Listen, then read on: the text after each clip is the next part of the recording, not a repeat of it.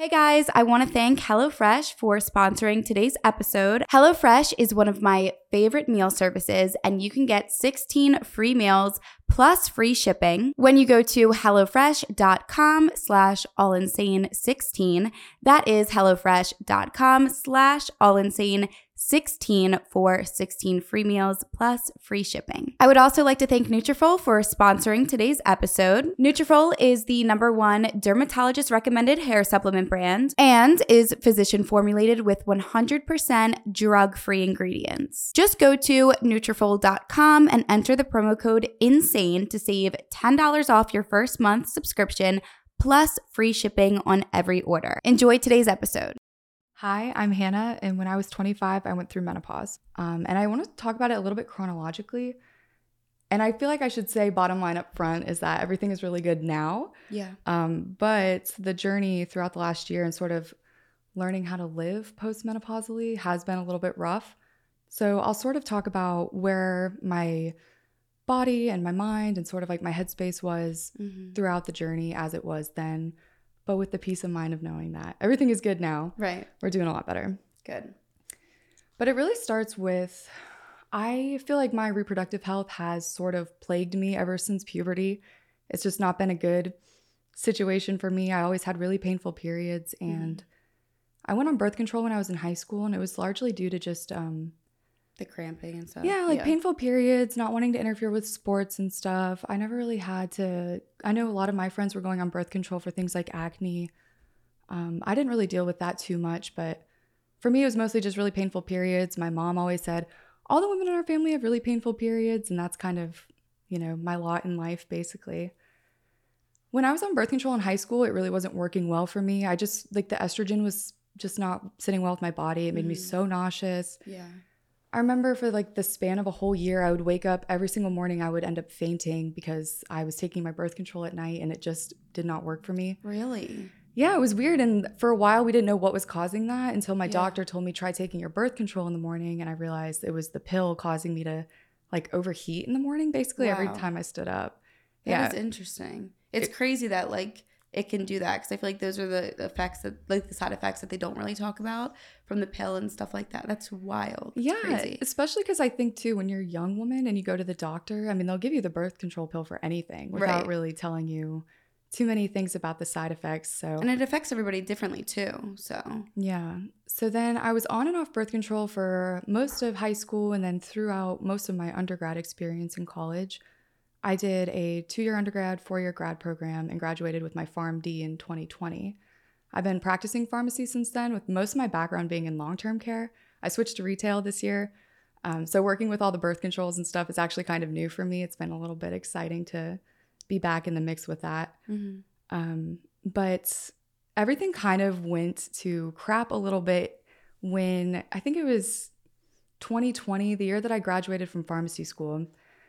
I switched from using the combined birth control, estrogen and progesterone, to the progesterone only mini pill. okay. And from there, I started to have, you know, like breakthrough bleeding. It really just wasn't working for me. Mm-hmm. This was right around the time my husband Marco and I started dating, and I I finally got to the point where I was like, if I'm always having breakthrough bleeding, and my cramps are getting worse, then What's the point? What's the Yeah. point? Yeah. So I went off and I decided to try something different and do the copper IUD instead.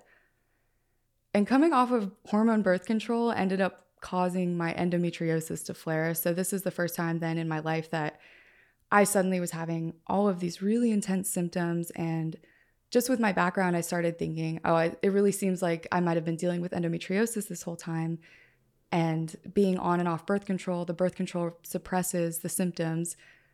So switching to a non-hormonal birth control ended up causing this horrible flare up of symptoms and then Mm-hmm. I was kind of stuck between a rock and a hard place because I really liked the copper IUD. A lot of people find it to be intolerable due to the fact that it can cause more cramping and heavier bleeding in a period. Mhm. But for me, my period was never super heavy bleeding wise. And the cramps weren't, I mean, the cramps were like bad enough. I mean, I guess just Yeah. nobody likes having cramps. But right. when I had my first few endometriosis flares, it was like everything else was way worse. I was throwing up a ton. I would start throwing up like an entire week before my period even started. And it really was affecting me at work too. Um, I was like having to take breaks to throw up at work and had this horrible abdominal pain that was so different from anything I'd experienced before. It was like from my waist all the way up to under my boobs. Was just so tender, even to the touch. It felt like um, if somebody like brushed their hand across my stomach or I bumped into something, it was excruciating. And it would be like that for like a week and a half to two weeks before my period even started. Wow. Then you have your period, you know, and that's, you know, another few days. Right. It felt like I was just becoming consumed with my reproductive health once again. Mm-hmm. Um, and so I decided to go get evaluated for endometriosis and get surgery that's usually how they diagnose it for like a clinical diagnosis of endometriosis. A lot of times, um, it can be diagnosed sort of anecdotally based on symptoms and signs. But if you want to get it clinically diagnosed, um, which would be, you know, getting it um, like a tissue biopsy and getting it identified on a pathology report, you have to have um, what's called like a laparoscopy. I had a Da Vinci laparoscopy um, and they went in with a little camera and a little cauterizer, biopsied some of the tissue, removed some cysts, and um, after that, my symptoms got better and I never had my period again. So, my ovarian failure journey really starts with having that surgery. So, after that surgery, did you still have the IUD in or no? I did, yeah. Okay. So, I had the IUD in. I was using that for contraceptive since at that time I was dating my now husband. Right. Um, but like, did they tell you that after that surgery that your period might just stop altogether, or no? Like, no. Okay, so they did weren't they didn't have any idea that that might happen. No, and okay. I've even been assured by most of my doctors since then that this surgery was probably just the final straw mm-hmm. on top of, I guess, what my ovaries could handle. Okay. When I went into the surgery, they told me um, by that point I'd had some ultrasounds done, and they could see that I had cysts on my ovaries and on my fallopian tubes. And I feel like it's worth mentioning that even though I had a lot of cysts, I never was diagnosed with polycystic ovarian syndrome or PCOS. Mm-hmm. That's sort of a, a different reproductive disorder that has to do with like an imbalance of your androgens. I never had that. I just had a lot of cysts, and most of them were endometriomas, which are the endometrial tissue um, sort of backflowing out of the uterus through the fallopian tubes and sticking to other parts of the body. Mine were stuck to my ovaries and my large bowel and um, my abdominal wall. And what happens is those pieces of tissue that flow out of the uterus will then respond to estrogen throughout your cycle. So the problem becomes that every time you have your period, those spots within your abdomen are also bleeding, as well as like what's coming out of okay. the vagina. So a lot of the pain in endometriosis comes from inflammation just from those tissue spots. Got it. Bleeding okay. every month.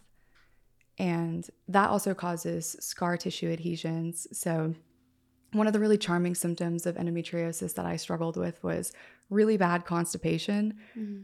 And it turns out that I had a scar tissue adhesion that was like pulling really strongly on my large bowel. So, thankfully, surgery was able to um, alleviate a lot of my symptoms.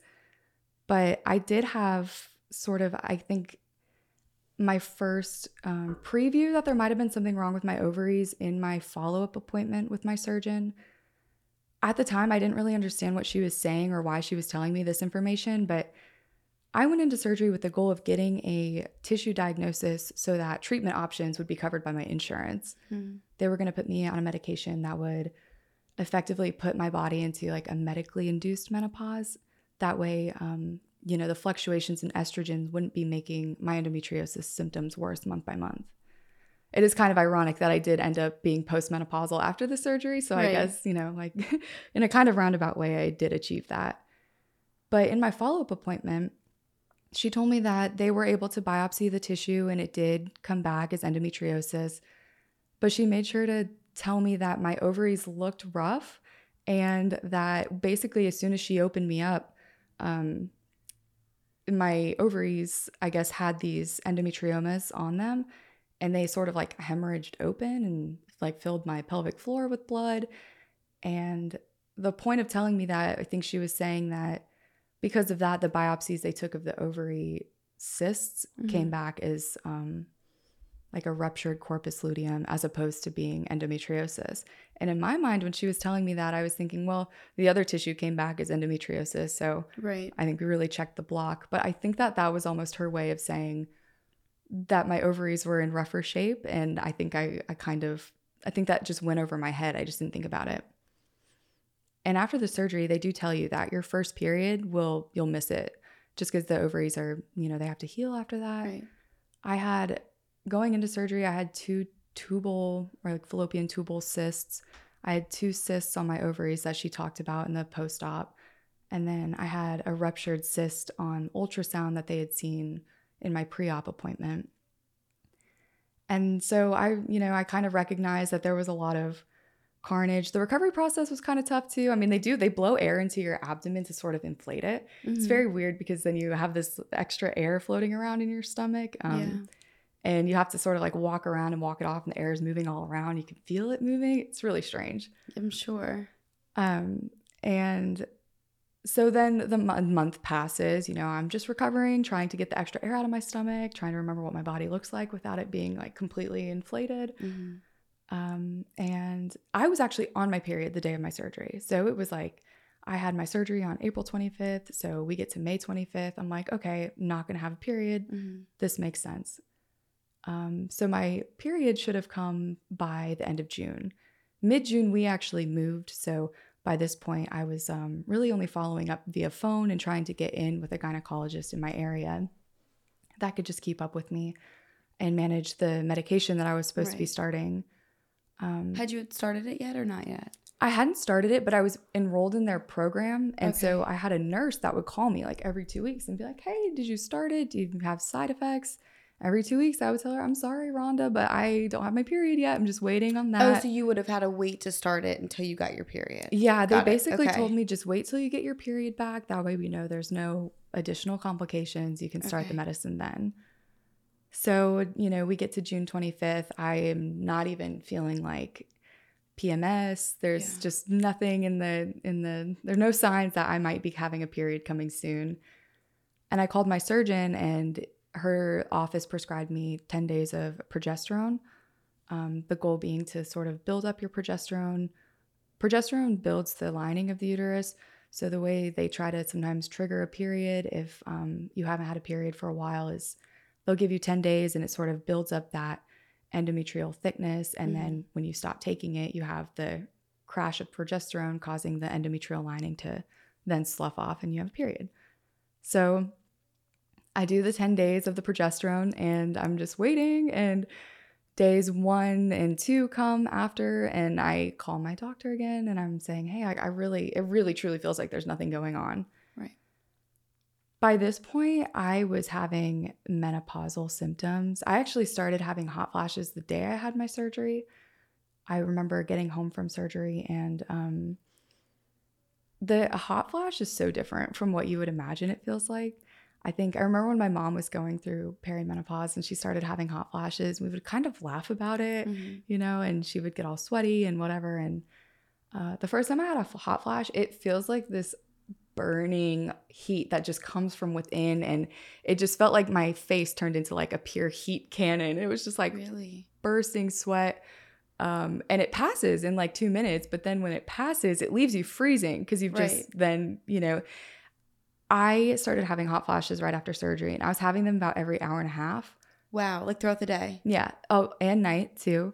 Waking up every hour and a half just to have hot flashes. And so by the time I was supposed to have my period in June, I was really ready. I was like, I can't, I can't keep up with this.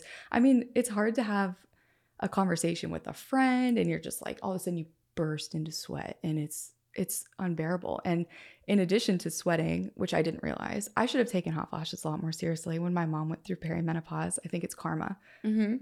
your blood pressure drops. It- Yeah. My heart starts racing.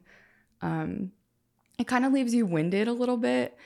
And so the whole experience is just terrible. And then I noticed that my temperature regulation was just completely off.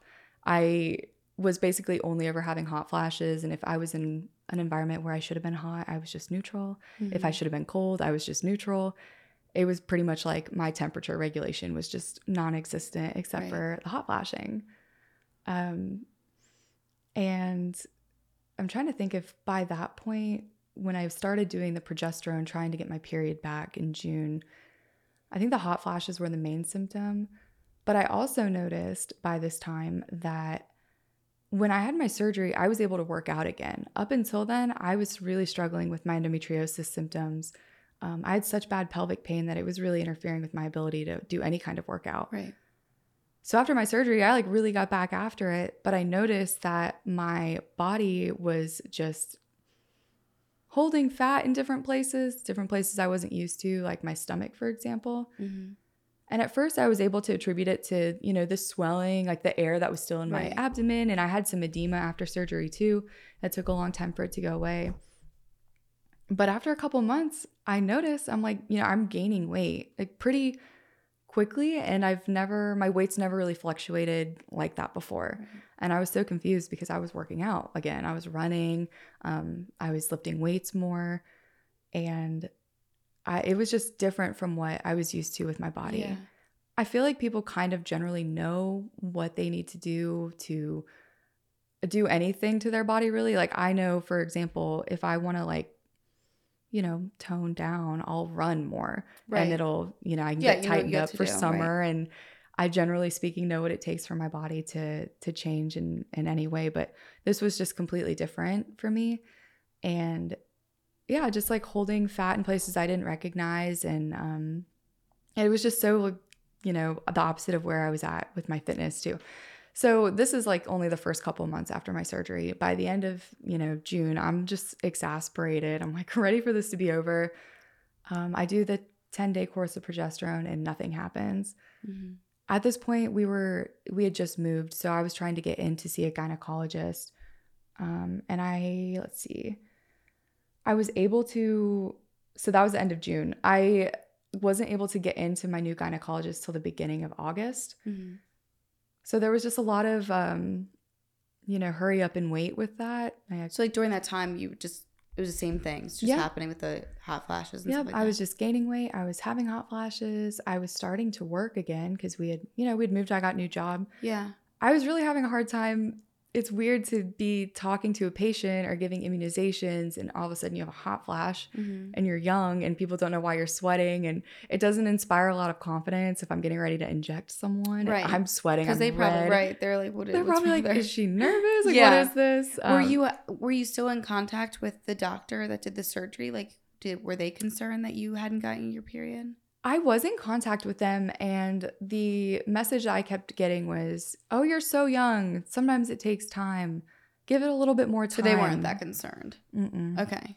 No, they did pass along the message to the surgeon herself, and she just kept encouraging me, like, "Oh, it'll be fine. Just wait it out, kind of. Yeah, thing. just wait. Give it another month. Maybe the progesterone restarted your cycle. Maybe you didn't have the period, but maybe you've, you know, Mhm. restarted it. And but I knew like in my heart of hearts cuz there was just nothing going on. I mean, usually like I said, I was having like nausea and all these other symptoms more than a week before my period, Right. and there was just nothing happening. So I knew I was like in a week from now I'm not going to Mhm. be having a period. I just kind of knew it. So it took a little bit to get into the gynecologist, which was hard because, you know, I just felt like I really can't do anything. I was trying desperately to, yeah, actually, I think during this time, I almost completely cut out alcohol. I was working out a lot more than normal, um, just kind of desperate to see any kind of positive change. I will say, though, worth noting that the surgery really did help with my symptoms so much. I got so much of my life back Mhm. um, just being able to work out, not you know throwing up as much, not having that abdominal pain. Um, it that part was really nice. I was enjoying that quite a bit. I still am actually, um, so that's at least good. By the time I had uh, my first gynecology appointment, they decided to do another round of the 10 day progesterone course, which was a little frustrating because it just felt like that takes so long. Um, by this point, you know, when you're having hot flashes every hour and a half and you're losing sleep, it's like, I don't want to wait 10 more days. I'm really ready for this to be solved now. But my gynecologist was pretty urgent. He was like, We're going to do the 10 day course. I already have your follow up date in case you don't get your period back. And then on that date, we're going to do these, these, these, and these labs. Or actually, I think they drew the labs the day I went in. And we were going to talk about the labs at the follow up appointment.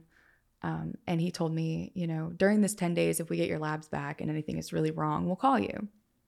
And so that gave me some peace of mind.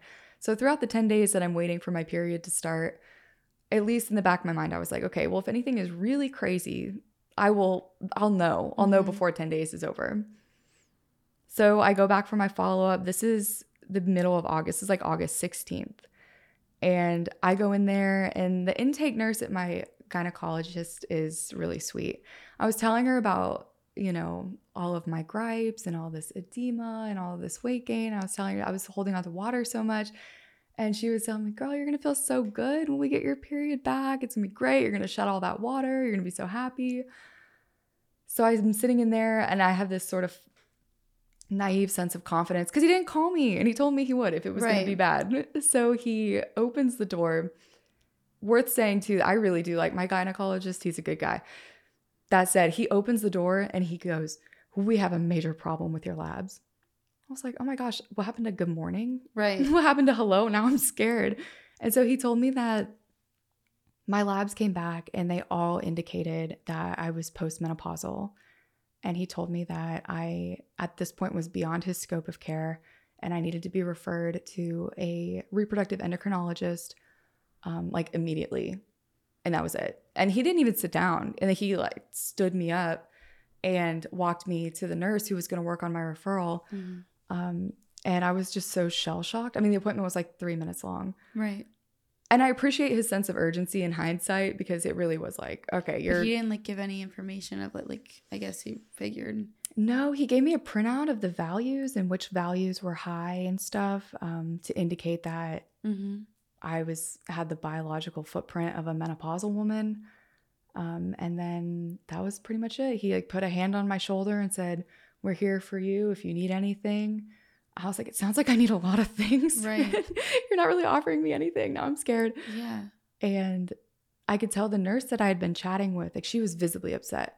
I was like a baby that doesn't know if they're supposed to cry or not. I was just mm-hmm. so mind blown. And confused too, because I feel like you don't really have any information of like, okay, well, like, what does that mean? You know what I mean? So- Exactly. And at this point, I'm still thinking, is that permanent? Right. I is it reversible? Yeah. Yeah. Like, what exactly does this entail, really? So the nurse starts working on my referral. I go on my merry way. I happen to, this was an early morning appointment, and Marco happened to not have been at work yet. He had went in late. Um, I just remember getting home. I was like shell shocked and shaking and Mhm. didn't I just didn't know how to process that. I'm like, what? I mean, I don't know. I was I was pretty upset at that point. Thankfully, he was home, which was nice because I was able to kind of uh, like hemorrhage tears. I'm like, I don't know what's going on. I don't know how I'm supposed to feel. Should I be panicking? Um, and yeah, I was panicking basically. So at that point, I'm thinking, okay, you know, the hot flash, this sort of like flesh prison of sweat that I'm trapped in right now is uh, there's no end in sight for me. That's a bummer. And um, with the weight gain, I was still gaining weight. I kind of plateaued in weight gain by August. So, I mean, thankfully, that was around that same time. So, but I was still really perturbed by it because once again, I've been running so much, Right. I've been lifting weights, I'm, you know, like cardiovascularly, like doing really well fitness wise. Not that I had anything to show for it. Um, and I had to just wait for my referral. So I do, and a week goes by, and this is where being a pharmacist, I think, was very helpful in this process because there was so much red tape with just getting a referral. Um, and I was a little bit just, I guess, familiar with the process a little bit more just by virtue of working in it and was able to help speed that along. So I, um, I even called the place that they referred me to. I was like, hey, it's been like, you know, three or four days. I was supposed to hear back. And they're like, oh, we, we actually don't accept fax referrals. I was like, well, you, so you received the fax and you didn't accept, could you have called me and Right. just told me that or my doctor? So then I had to call the doctor's office and they're like, well, we don't do phone referrals. We fax our referrals. It just ended up being this like back and forth. It took Yeah. days. I finally got my appointment from that clinic. Um, and it was, let's see what day I got it. I got on August 29th of the year of 2022. I get an appointment notification from the place I'm referred to, And they're like, We're going to take such good care of you, girl. We will see you June 6, 2023. And I'm thinking, What? That's hello? I thought I read it wrong. I was like, No Right. way. This, I mean, because then at that point, too, I'm aware, I'm like, if I am in menopause and I want any chance of fertility in the future, I've got to like freeze eggs or something so that I have a fighting chance. So, you know, every day that's passing, I'm like, my eggs could be dying. Um, and they were, but I didn't know that at the time. And so, yeah, I just felt like, I was like, are you serious? Am I a joke to you? I- What do you Right. mean June of next year? I was like, I can't go. And also, you would think in some way it's like an emergency. yes. So it's not something just like, light. Exactly. I mean, they certainly made it seem like an emergency at the Right. gynecologist. So I knew it was urgent and I, I was so bummed. So I, once again, thankfully was able to navigate the healthcare system, even though it was difficult. Um, I basically just called around every reproductive endocrinologist that I could find um, to try to see one that would take my insurance. And I did find one.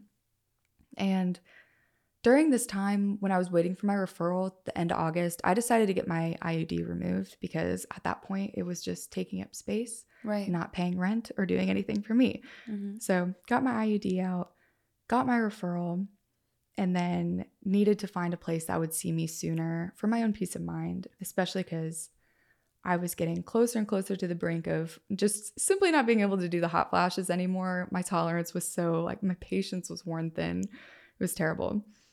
The place that I ended up finding was able to see me, like, I think a week after I called them, thankfully um, which was a relief because, and they were really sympathetic on the phone. They were like, "Can you wait until Tuesday?" And I think this was like a Wednesday. I called them. I was like, "I can wait till Tuesday. Yeah. Thank you." Better than waiting a whole year. Yeah, seriously. And this sort of segues my journey through like ovarian failure into almost like a fer- infertility journey because my reproductive endocrinologist was based out of a fertility clinic, which many of them are. And I, you know, up until this point, Marco and I had not done any family planning. We've been married almost two years now. Um, and it's just not been something that we have done before. Um, and it's not really something that's even on our radar now. Right. So, being, you know, getting the news that I was in menopause, I was pretty open with my family and friends about it. And so, naturally, questions start coming up about fertility, family planning, you know, what are we thinking? Mhm. That, those kinds of, a lot of different questions that we had not confronted at that time, especially because my journey was so focused on my own body. I really wasn't Right. thinking about family planning at this point. So going into my reproductive endocrinology appointment, I was getting worked up for ovarian failure. And that is also referred to as primary ovarian insufficiency, I think is the term that's more commonly used for it now. Mhm. Because you can, and that just describes anyone whose ovaries stop working before the age of 40. It's actually classified as a rare disease. I think it affects like, um, I don't know, it's like 1% of women. Mm. So it is pretty rare, and that's what they were trying to assess to see if I had. And it's worth mentioning too, I think my case is a little bit more on the extreme end of things. So when I talk about ovarian insufficiency and ovarian failure and infertility, I feel like you've got sort of like the spectrum of what's possible where I'm just so far on the side of like what's impossible that I don't want anyone listening to think, oh, you know, if I have these symptoms or these experiences, it means that infertility is or fertility is impossible. That's not the case. It just is the case for me. Um, so I just wanted to lead with that because you can have ovarian insufficiency can actually be caused by things like chemotherapy Okay. and um, it can be reversible. Like your ovaries can then heal. Um, we actually have a friend that did experience that. They did chemotherapy. Uh, they preemptively froze embryos just in case, knowing that um, ovarian insufficiency would be a probable outcome, and it was. But Mhm. then uh, a few years later, they ended up getting pregnant naturally as her ovaries healed in time. So it can have a much more right. positive outcome. I refer to it as ovarian failure still just because my ovaries really truly did fail in like every sense of the word. Yeah. Um, so that's what they were looking for to see, you know, is ovarian insufficiency something I'm dealing with? And is there an identifiable cause? Maybe that could be reversible. So I go into my appointment and I'm still not really, uh, I guess, identifying with an infertility journey per se, because just because family planning wasn't on my radar, but I was in a, then I was in a fertility clinic. And I remember doing the intake paperwork and it was, I was having to do intake paperwork for Marco too. You know, they were like assessing us both together. Um, and I was thinking, oh, that's interesting because, you know, this isn't about fertility for me. I'm trying to figure out if my ovaries are are uh, totally off the market here. Um, and that was uh, it was it ended up being a really cool experience. So I I'm really glad that we did things the way that we did because at first I was so focused on um, what's wrong with me, what's wrong with my ovaries, right. what is you know what's going to be possible for me.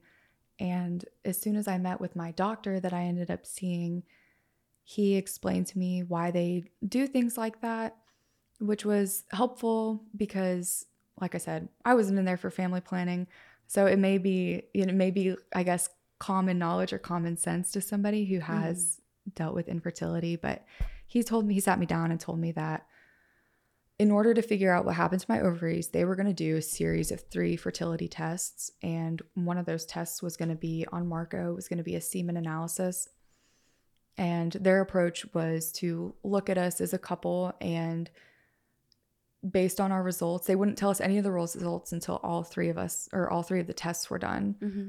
And then they would just present our options to us as to okay. what we could do. I was in his office asking questions like, well, what about IVF? Can I freeze eggs? Can I do this and that? And he basically told me to, we will tell you what you can do. There's no point in stressing about what the other options are and right. that way it's less about what's wrong with you and more like what can y'all do together exactly it was really nice mm-hmm. I, it really took a lot of the pressure off because it made me feel like okay so no matter what the outcome is they'll be able to treat my ovarian failure if that's what it is and in the future if we want to grow our family that way mm-hmm. they'll be able to take care of us that way too which was nice i think right. it definitely helped with peace of mind in a way. Yeah, yeah, I think it was it was good for peace of mind. I think it was a lot more of a grounded approach to things. I really appreciated my doctor. He was super um sort of not st- I feel like stern is the wrong word, but he definitely did, he was like no nonsense about it. He was very objective, like no yeah. nonsense. He Blunt. Yeah, and he wasn't he was finally the first provider who wasn't like you're so young, you'll be fine. Right. He was like, I don't know we'll find out. I even asked him, I said, when you see women with, you know, the symptoms I'm having, the labs I'm having, how often are they able to, you know, like have eggs or conceive? And he was, he told me, he goes, well, what does that really matter to you? He's like, if you're like the one in 10 woman who can't, what do all those women's results really matter? We're just focused on you. So it wouldn't do you any good right. to know that either way. And I was like, wow, it's like tough love, but yeah, good it doctor. Was, yeah. Yes, it was very assuring for me. So he absolutely sort of um, assumed control of my emotional well being uh, for the period of time that we did the testing. And it was really nice. It definitely was, it helped me to think, oh, you know, there's no point in belaboring sort of these um, these different possible options. Mm-hmm. This is another thing that I didn't know going into you know fertility testing that I learned at my first appointment was that um, if you can't ovulate, you can't do IVF or in vitro fertilization. And to people who are listening, that may sound so ridiculous. I just didn't know anything about IVF. I always, right. you know, figured if conceiving was challenging, I knew that there were a lot of options out there and mm-hmm. I had heard a lot about IVF. So I always, I guess, in the back of my mind, naively assumed that IVF would be an option right. that was available. But he explained that the first test that would be done would be a Lupron challenge test where they would essentially test my ability to ovulate at all. Um, they also did some ultrasounds, I think, when I first got there. And the big the big test I was worried about was the Lupron challenge because as soon as I figured, oh, if I can't ovulate, I can't do IVF, I can't freeze my eggs, yeah. that's when I was kind of like, oh man, I started to realize, even though I hadn't really thought about family planning, if I didn't have the ability to freeze eggs, I knew that was just going to be something that was hard yeah. to cope with.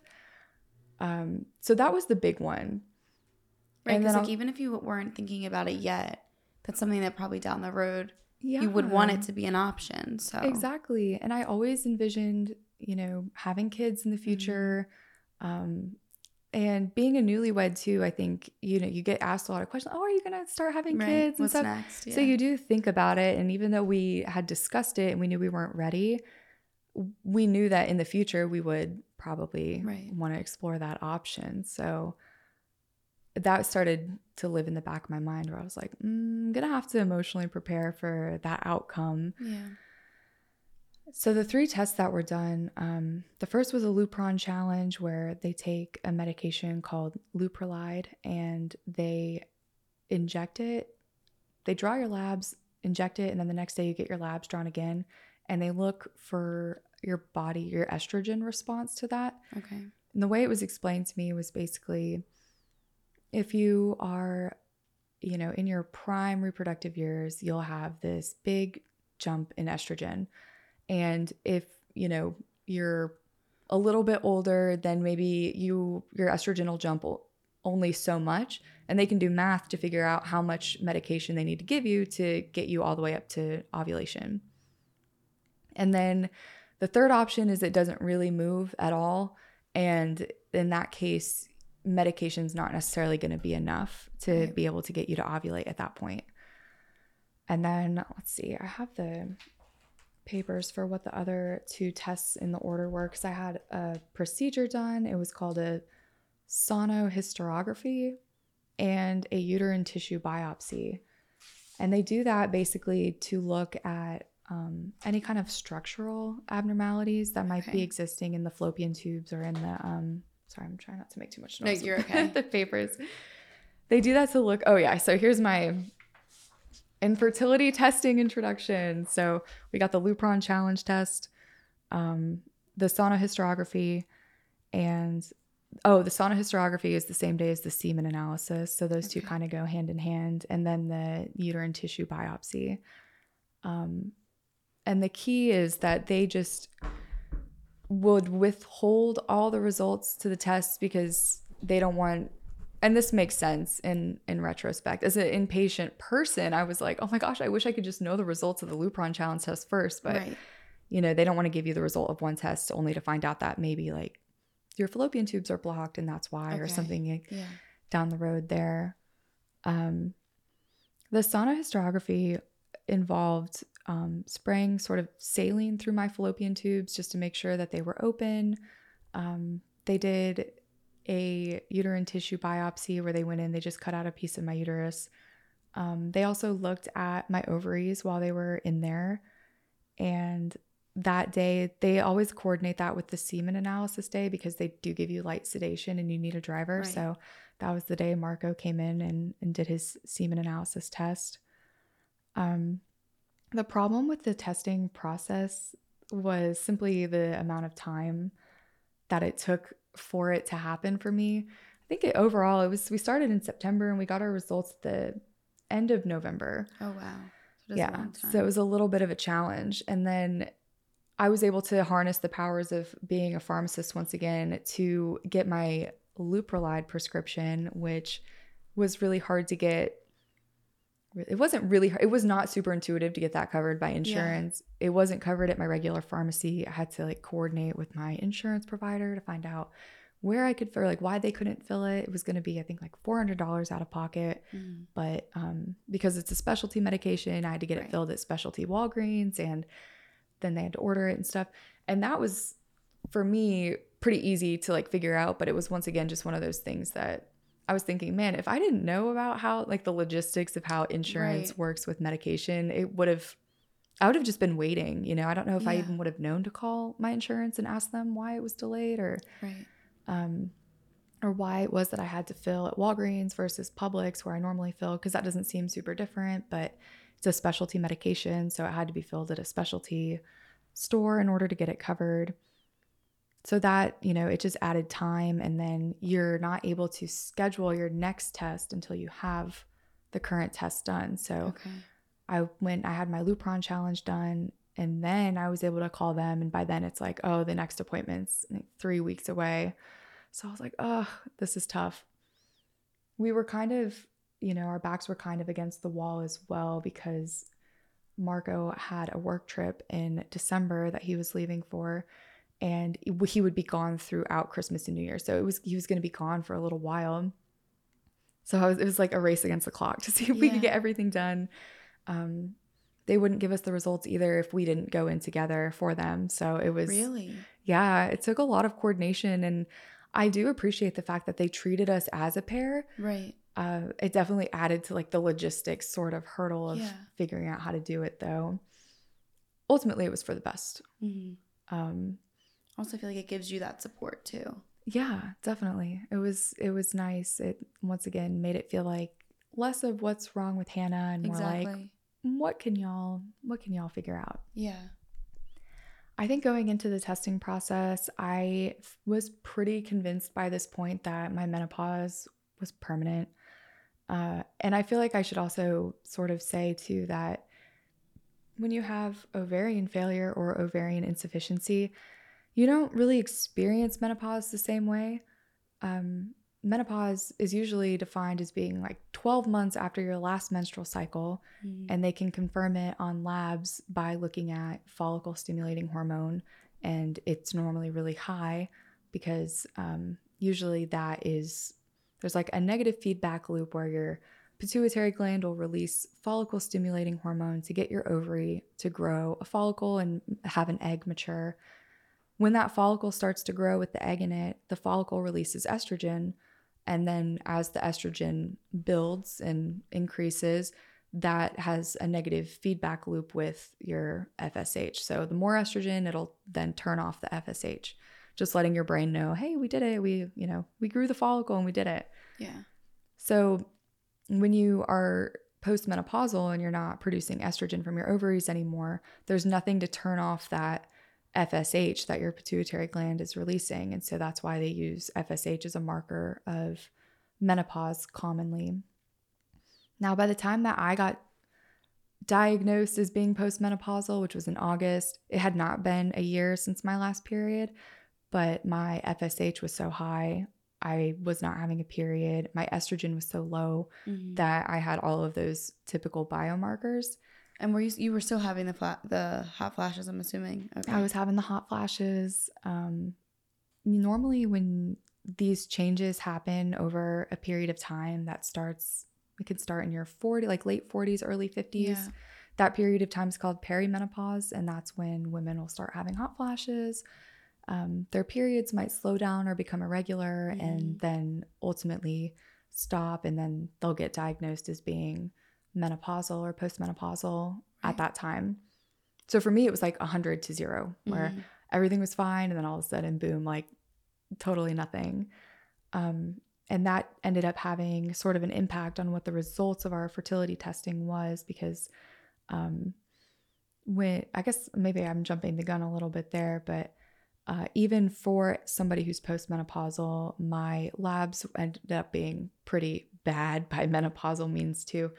So there's a lot about, I guess, the experience of my particular ovarian failure that was like maybe a little bit more extreme, even, which is also, and this is just like my own hypothesis, but I really feel like going 100 to zero made the hot flashes a lot worse.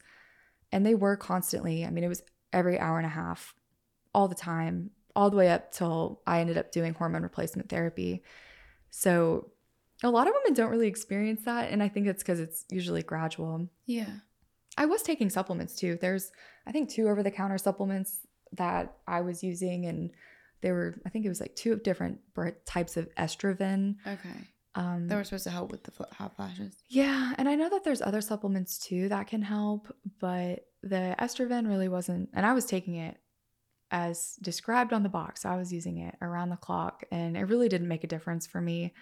I was also, I think, kind of in denial. I mean, a lot of people told me that this was going to be an issue that resolved itself. So there might have been more I could have done to make the hot flashes less bad, like trying different supplements and yeah. things. But beyond the estroven, I didn't really do anything else. Um, so maybe that I maybe my hot flashes were that bad partially because I didn't do as many supplements as I could have. Going back to the testing, I guess I've sort of talked about how it took a really long time. Um, The Lupron challenge was really low drama.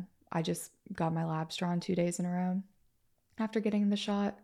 The sonohysterography was, I, it was great for me. And here's why because they give you a, they give you two shots in the butt before the procedure starts. One of them's a Toradol shot, which is just a an NSAID, a non-steroid anti-inflammatory. It's just a strong pain reliever. Um, the other shot is promethazine, which is a nausea med, and Demerol, a light sedative. And then they gave me a Valium for anxiety. Mm-hmm. I didn't fall asleep. I was awake. They let me have my phone. I was chilling. Yeah. It was actually great. That's nice. And then Marco was in the other room doing a semen analysis. I'm texting him. I'm like, besides my butt, I feel really good. Yeah. The shots really hurt. But everything else, I was like, oh, this is great. Uh, and then my doctor, who was actually the attending, this was my first time meeting him. He's the one that did the procedure. The nicest guy ever. He was so cool. He was talking to me about patient dignity and advocacy, and he was asking me all these questions to make sure that Marco is a supportive husband. Mm-hmm. And I was I was trying so hard to engage in a way that was coherent. I'm like, he really is the best. Yes, let's advocate for women. Yes. But I'm really, you know, I was on this little like Valium. I was like cozy there yeah. in the little bed. It was so funny. When I left that procedure, I remember Marco was helping me get in the car and he's on the phone with someone. And I was like, who in the world is he talking to on the phone right now? Like at a time like this. Right. And it was the attending and he was calling to recommend him some Italian soap operas. Because oh I told him that Marco was Italian. Yeah. it was so funny. He was just the nicest guy ever. That's so sweet. He, at that point too, I got prescribed doxycycline just for, because they had cut into my mm-hmm. uterus. Mm-hmm. So they gave me the antibiotic just to make sure I didn't get an infection um, that was great. That's how I found out I'm allergic to doxycycline. So that was fun. Mm-hmm. In the process of that, the first couple days I took it, I was just, um, I was, it was making me throw up. Right. And that's pretty normal with that antibiotic. It is hard on the stomach. So I called my, I called the attending and I was like, can, can you please? Oh, they had given me promethazine, but promethazine is, um, it's for nausea. It's a little bit more like sedating and can yeah. have like stronger side effects than Zofran. And I had taken Zofran in the past. So I was calling to ask him if he could give me Zofran. Um, he ended up giving me like the mother load. He gave me, it was like 90 Zofrans, the like eight milligram disintegrating tablets, like the higher dose of Zofran, he gave me 90 of them for like a seven day course of antibiotics. And I didn't end up even taking them because on day two, I ended up getting a full body rash. So oh my god, I stopped it. And it was funny. He three way called the pharmacy too and was like, Does her insurance cover this? Okay, cool. So she can come get it in 15 minutes. And I heard the pharmacist, and he didn't know I was a pharmacist, or maybe he wasn't remembering that I was a pharmacist. But the pharmacist on the other line was like, no, she cannot get it in 15 minutes. What are you talking about? And I was like cracking up in my head because I was like, yeah, there's, yeah, that's wishful thinking. But I appreciated the energy he brought there. Mm-hmm. So that was fun. Marco got the results of his semen analysis that day too. Generally speaking, they, they sort of presented the results, but then in context, they talked about it a lot more in our follow up appointment. So we didn't really have um, too much information on that going yeah. into the follow up appointment, but it went fine for him. Uh, overall, pretty low drama experience there. Oh, I also got that day, I got a follicle ultrasound. So this was kind of a sort of I thought I I thought I was read into what was going on because I got a vaginal ultrasound and I had been having pain on my left side, and mm-hmm. I thought, oh, maybe I have another cyst on my ovary or on my tube. So during the ultrasound, I saw her when she was looking at the left side. She's, you know, circles something and fills it in, and I know nothing about imaging so right. let's not let's not get it twisted but in my mind i was like oh maybe it's a cyst like that would make sense like my left side's been hurting and then i just and I was telling myself, Hanna, you really can't, don't read too much into imaging because you don't know anything about it. And there's no reason why you would know anything about it. Um, but in my mind, I was like, that explains why my side's been hurting so much. So, that I guess is kind of all the context we need going into the follow up appointment, the day that we got our results. Because they didn't really explain the ultrasound, of course. I mean, they're not supposed to. They yeah. were going to present it to me at the at the follow up appointment. I finished my Oh, the sauna sonohysterography was November 3rd. So it really took a while between. I had my Lupron challenge done on September 21st, and the next appointment I could get for the sauna sonohysterography was in November. Mm. So it was kind of tough to have to wait that long. Um, and then from there, our follow up appointment was two weeks later. It was on the 22nd of November. And our follow up appointment was really early in the morning. It was, you know, our specialist that we see is in a city that is like 40 minutes away from us. So we, it was actually supposed to be on a Friday, which was going to be great because then we would take off work, we would get our results, we would have the weekend to be together. And then the following week was Thanksgiving, and our family was coming into town. And we're like, this is excellent. We will be able to, uh, you know, just spend the weekend, the two of us, and get our thoughts together and move on from there. And our doctor got sick and moved the appointment to Tuesday. And it was the Tuesday before Thanksgiving, which was the day that my parents were coming into town, mm. um, and which was which was fine. It's just you know I was like, wow, I really would have liked to have had some time, you know, for us to sit with our thoughts because I mean we really didn't know what to expect, and you know we're like, we might need some time to heal, yeah. to grieve. We don't know what's gonna happen. Tuesday comes around, I block that time off at work. I'm like, I absolutely cannot come in that day. Marco did the same thing. So the morning of our appointment, both of our phones are blowing up somehow. I'm like, what is going on? There was an emergency at work that warranted my attention. I was so bummed.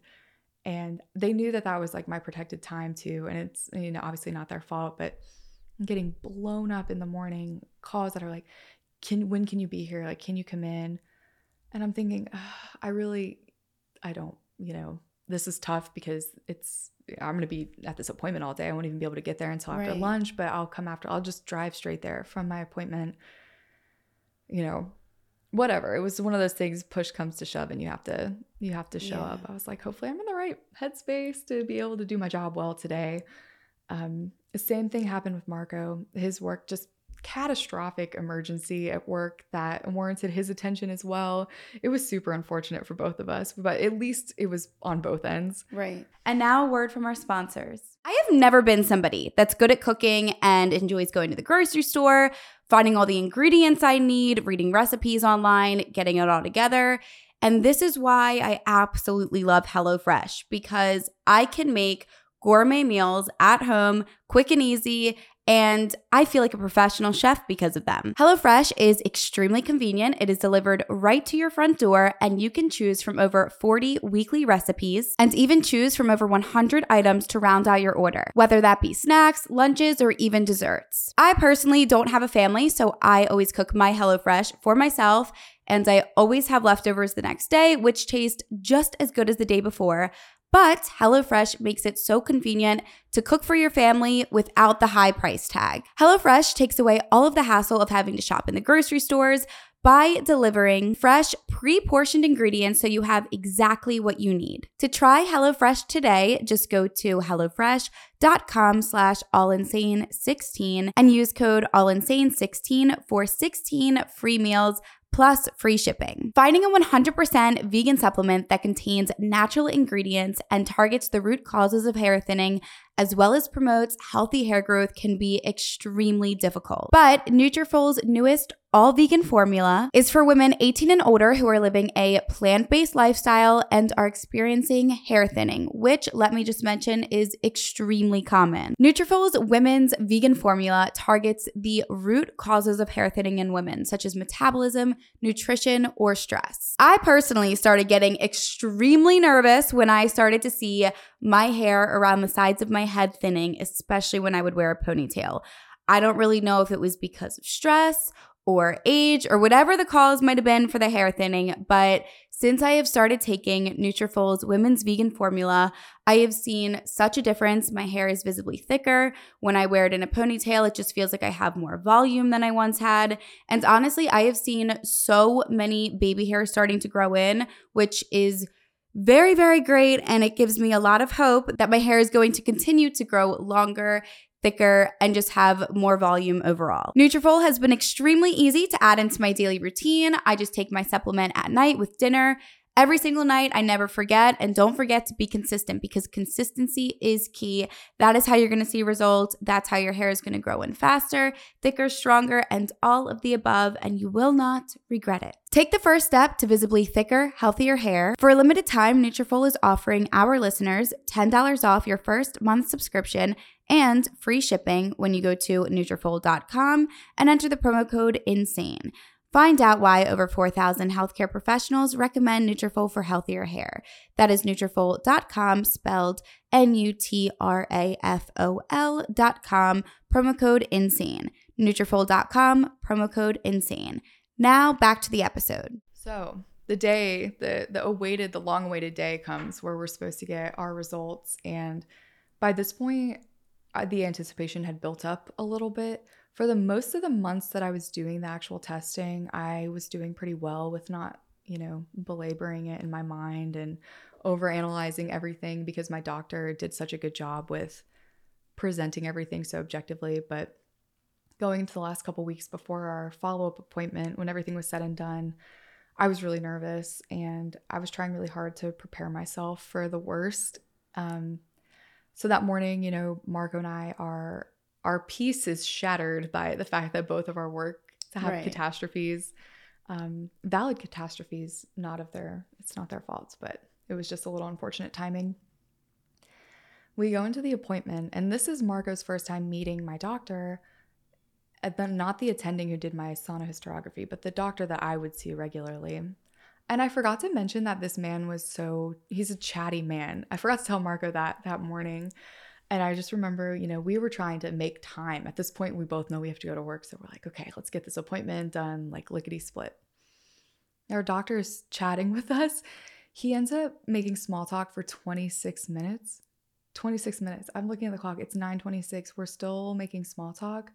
And it's just, you know, about, you know, Marco being Italian and yeah. all this stuff and it and you know, Miami. I, it was it was I could tell Marco the wheels were turning. He's like, "What yeah. is this? Mm-hmm. Why is this happening?" I was starting to get anxious myself because I'm like, "Man, like this is he's really talking a lot." Right. So he finally stops talking and he says, "I'm so sorry. When I get nervous, I get chatty, and to be honest, I've been really nervous for this appointment." And I just felt my heart sink. I was like, "Oh no, that means it's gonna be bad." Yeah. And he looks at me and he says, it's really rare that I have patients who come in and they're exactly right about what's been going on with their body. And unfortunately, you've been right about everything. So once again, my heart is sinking. I'm like, oh no, oh no. And he kind of makes this sort of like side comment, like, blah, blah, blah, you don't have eggs by the way, Marco, and he starts to talk about the female reproductive system, sort of the anatomy, just to give him context and like the mm-hmm. hormone chains and stuff. I'm sitting there thinking, did I hear that right? Did you just say I had no eggs and then he just moved on? I was sitting there, I, I felt like my eyes were welling up with tears too. And I was like, Ooh. and I tell Marco's giving me the side eye, like, is she okay? Is she okay? Is she okay? Yeah. And um, he goes through the chain of hormones during the menstrual cycle and um, you know, it's kind of explaining that unlike, you know, the male reproductive system, you know, you have this sort of chain of events where if one part of the chain doesn't work, then down the line, mm-hmm. nothing can really work.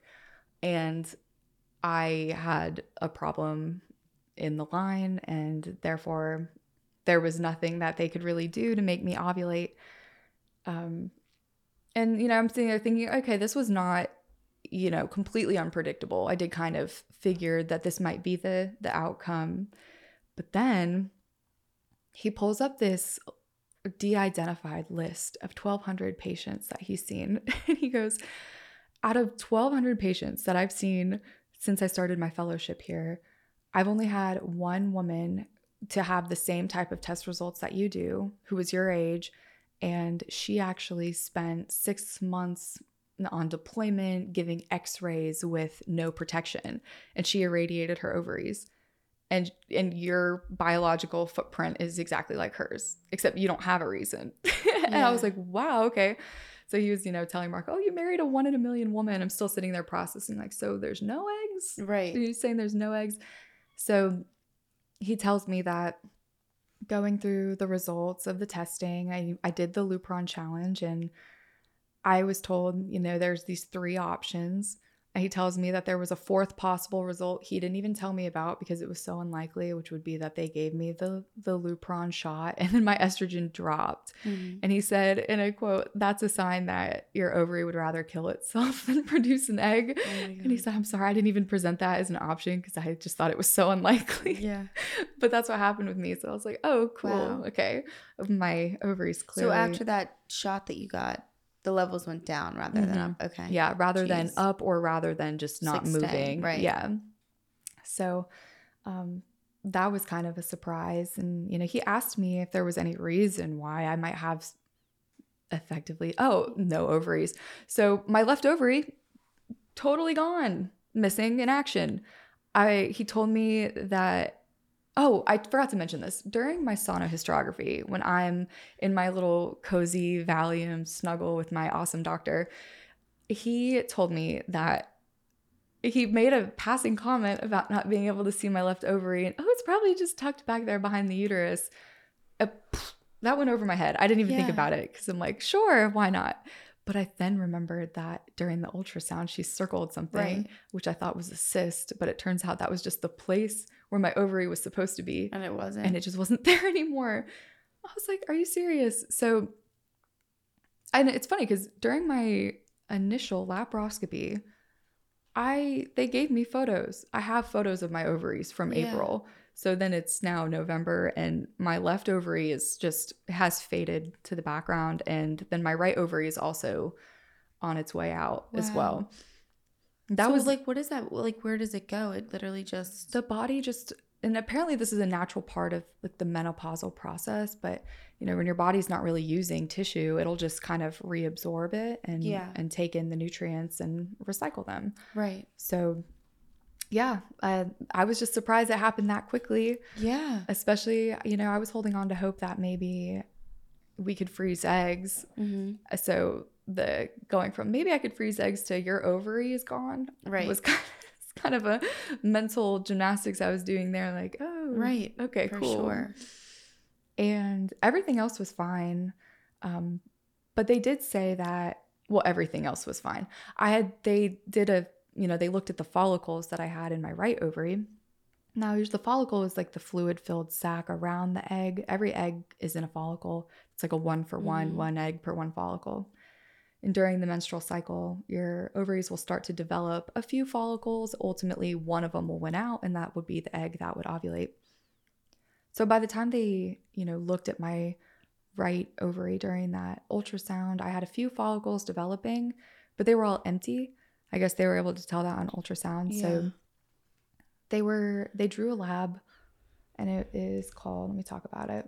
I guess I'll talk about my labs because they're kind of important for the context for I guess how little of anything I had going on in my ovaries. Yeah. Um, there's a marker of ovarian reserve and it's called anti-Müllerian hormone. And it's on its own can't tell you like a full picture of your fertility, but it's associated with um, the amount of eggs that you have that can still develop. So sometimes older women, like if you're over 35, they'll recommend that you get your anti Müllerian hormone drawn um, just to see what your egg reserve might look like. If it's a little on the lower end, it might just mean that you might have to work a little bit harder to conceive. It doesn't necessarily mean that you can't conceive. Um, and then in postmenopausal women, there's sort of a range from uh, optimal to undetectable. And even women in menopause can still have anti-Müllerian hormone.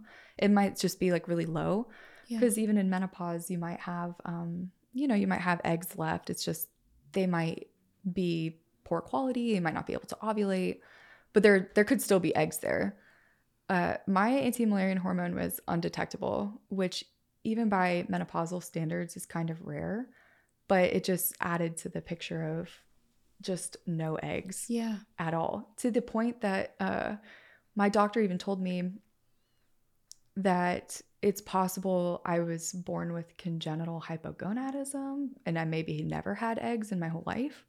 And I- wow. yeah, right. I was mind blown. I, I told him I've always had normal periods. Yeah. And he said you can have a period and never ovulate. It was, it totally blew my Yeah. perception of self a little bit. It's like, Right. wow, what if I really never Even had them. yeah. Yeah. right. Thinking about all the times I had irregular periods and took pregnancy tests. Right. like, well, that was a lot of money Mhm. spent on those things. Yeah. Um, so yeah, I had undetectable anti-Müllerian hormone. My follicle stimulating hormone was still high, of course, which makes sense for somebody who's postmenopausal. Really low estrogen. Um, another level that they took was DHEA, which is um, made in your adrenal glands, and it's a precursor to um, androgens and estrogens. And usually in menopausal women, it's higher because what happens is you have uh, there's I think three endogenous types of estrogens, which means that they're made within your body. Um, the main one is estradiol, which is made in your ovaries, and when you're postmenopausal, you're not making estradiol anymore. The second type is called estrone, and it's made in the adrenal glands mostly. Um, and then I think the third one is estriol, I think is what it's called, and I think it's mostly made during pregnancy.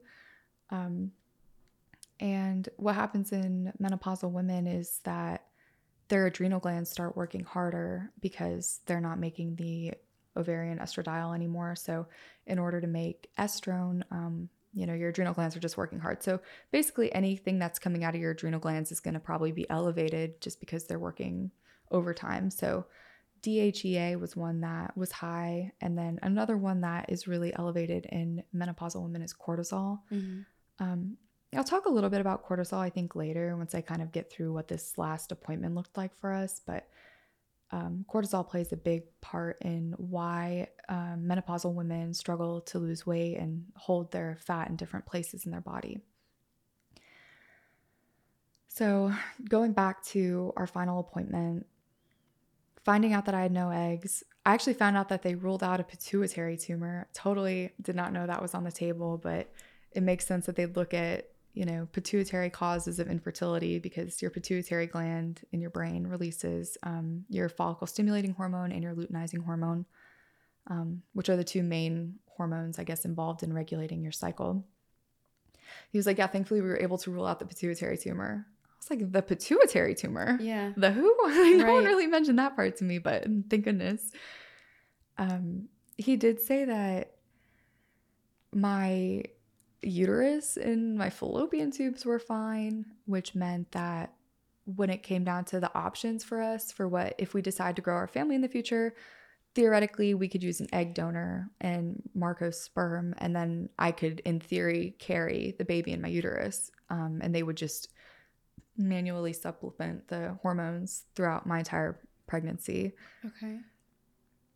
So that's, you know, when they talked about some of the options, that was probably like the most, I guess, the main one that they outlined that they could help us with. Right. They went over the results of the semen analysis with Marco, and this was really funny because it was pretty soon after, you know, he really, he could not overstate how few eggs I had. Mm-hmm. No ovaries, eggless, no estrogen, Yeah. desolate. So then he moves on, and I'm, you know, I'm like still tearing up. And they're talking about Marco's semen analysis results. And this was interesting because they had like a cam, like they had recorded footage of the individual sperm in the sample, and they Mhm. had like a pen sort of tool that traced the paths of the sperm. So we're looking at his semen analysis and you know, you have the sperm that are like swimming and some are like, you know, going in circles or not moving and stuff and it's pretty average, I guess, in terms of like his sperm count and yeah. their motility and all of those things. And so then he says, I'm going to show you like a sample from one of our donors. And we're like, okay, yeah, sure. He pulls up this, the image, like the sort of the video footage of the donor sperm. All the sperm out. But they're like zoom in. The like lines, they're straight. There's no one dead in the water. I'm like sitting there trying not to absolutely crack Oh up because we're like, what is this guy, the Michael Phelps of sperm? Like, this is crazy looking. That is so I was like, you didn't have to show us this. And, Right. You know, if it was average, it's fine. Like, we're, Yeah. Oh my God. I was dying. And then, you know, the doctor is saying to Marco, don't worry, man, you know, we'll get you on a multivitamin and that'll really help. And I'm like laughing internally because Marco takes multivitamins already. And so he's sitting there and he's, he's like, oh, a multivitamin? Like, what, what vitamins specifically do I need? And my doctor was just kind of like, yeah, just a regular multivitamin. I was cracking up on the inside because I'm Oh like, I know this man takes vitamins, but I mean, he did not have to do him like that. I was Right. It was nice. Like, way to let him know that. Seriously. Oh my gosh. It was it was really funny. So That is hilarious. um and then let's see. Other than that, for my last appointment, we talked about getting enrolled in the egg donor registry and that was exciting. Um it so then in terms of the ovarian failure, which was then confirmed, so we now, Okay. you know, ovarian failure to like the fullest extent of the law. Um and at that point I was asking him, okay, well, now that I know this is permanent, don't I need to be don't I need to do something? Don't, Yeah. don't I need to do something? And he the recommendation was basically to go back to my regular gynecologist and look into hormone replacement therapy and what those options would look like. So that was pretty much at that point they shifted gears and they were like, okay, you know, these test results are valid for the next 5 years and if you decide you want to, you know, use one of our egg donors, we'll help you and we'll manage you throughout your pregnancy and stuff. So it was kind of the end of what they could do for my um, Yeah. ovarian failure diagnosis and treatment. But it feels really good to know that, you know, for the next five years, we have the option of going back and and using them. But I did a, I looked through the egg donor registry and um, you know, we we're not family planning, we're still not. Um, but it kind of made me feel as I was very much filled with admiration for the women that were on the registry. I was like, oh my gosh, I mean, good for them. Um, but it, for us, I think kind of solidified that we might want to use a donor, maybe that we knew. Yeah.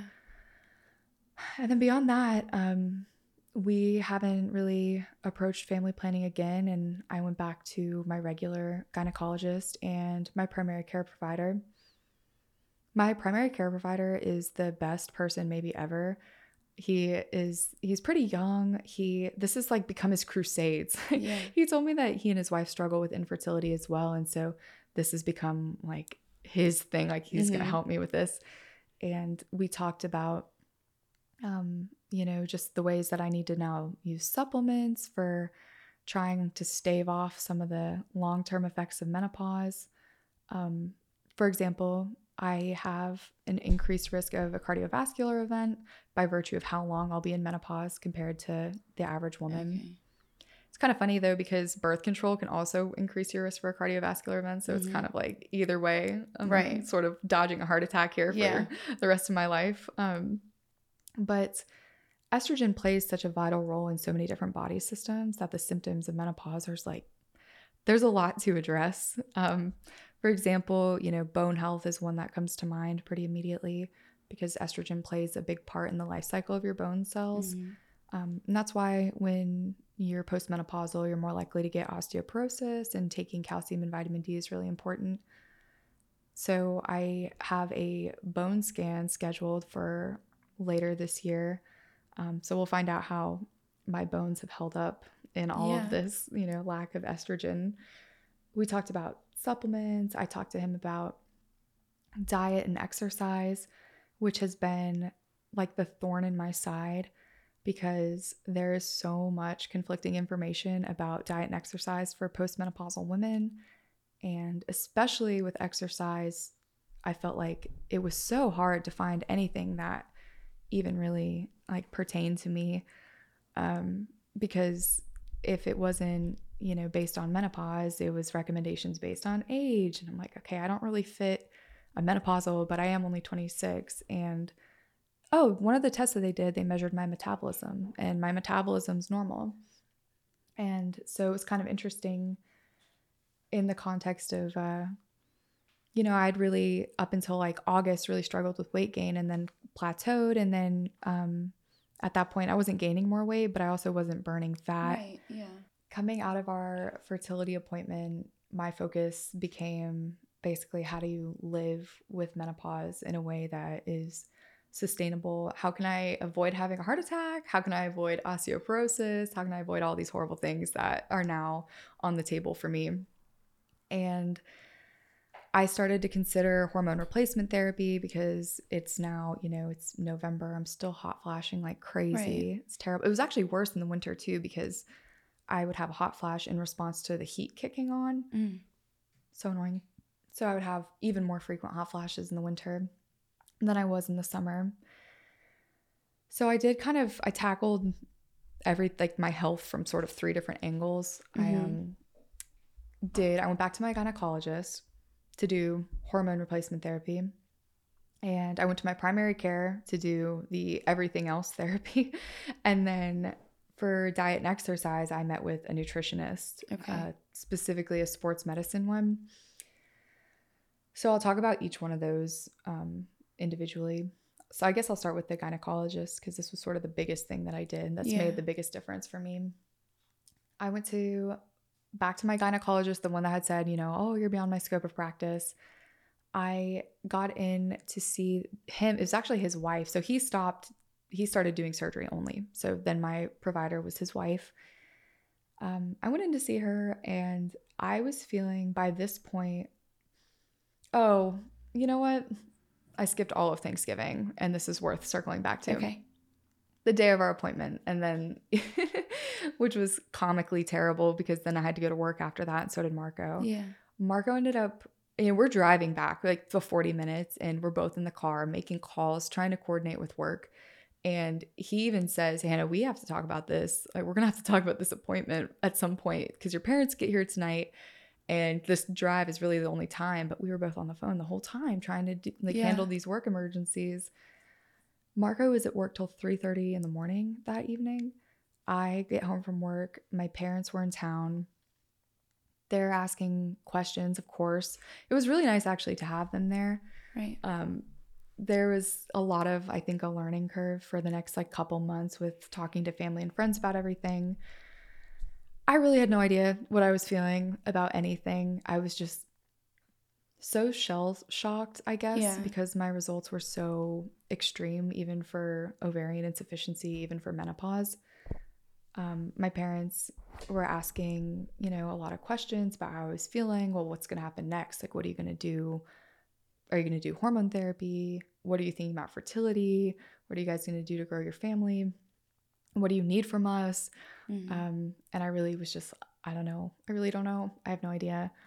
Um, the week of Thanksgiving goes and it's sort of like a whirlwind. We had all our family in town. Um, there I did confide in some of my friends kind of the results of what was going on. I talked to some of my coworkers about it. And I at that point was still really hung up on sort of the body horror of knowing that I had no ovaries anymore yeah. and uh I really was struggling to get past that. And it just felt like all the questions we were getting asked were about family planning, and babies, and like what was going to happen in the future. And uh, it was just a really interesting experience. Um, one that I'm grateful I had with my family because I would rather, you know, I didn't know what things they would ask that might either hurt my feelings or yeah or make me sad or whatever so it was nice that they were in town and i had to you know i could have those conversations with them versus Absolutely. with friends you know you mm-hmm. don't want to i can like fall to my knees and cry and be like mom dad i'm not ready to talk about that but i feel like if i did that with a friend or a coworker it would be a little bit come off a little mm-hmm. bit more unhinged um we got a lot of um advice and we got you know we some of the i guess i'll sort of like condense some of the maybe more inappropriate things that were asked throughout like not just thanksgiving week but like throughout the next couple months after that. But there was um we were advised to get a second opinion like pretty heavily from a few different people.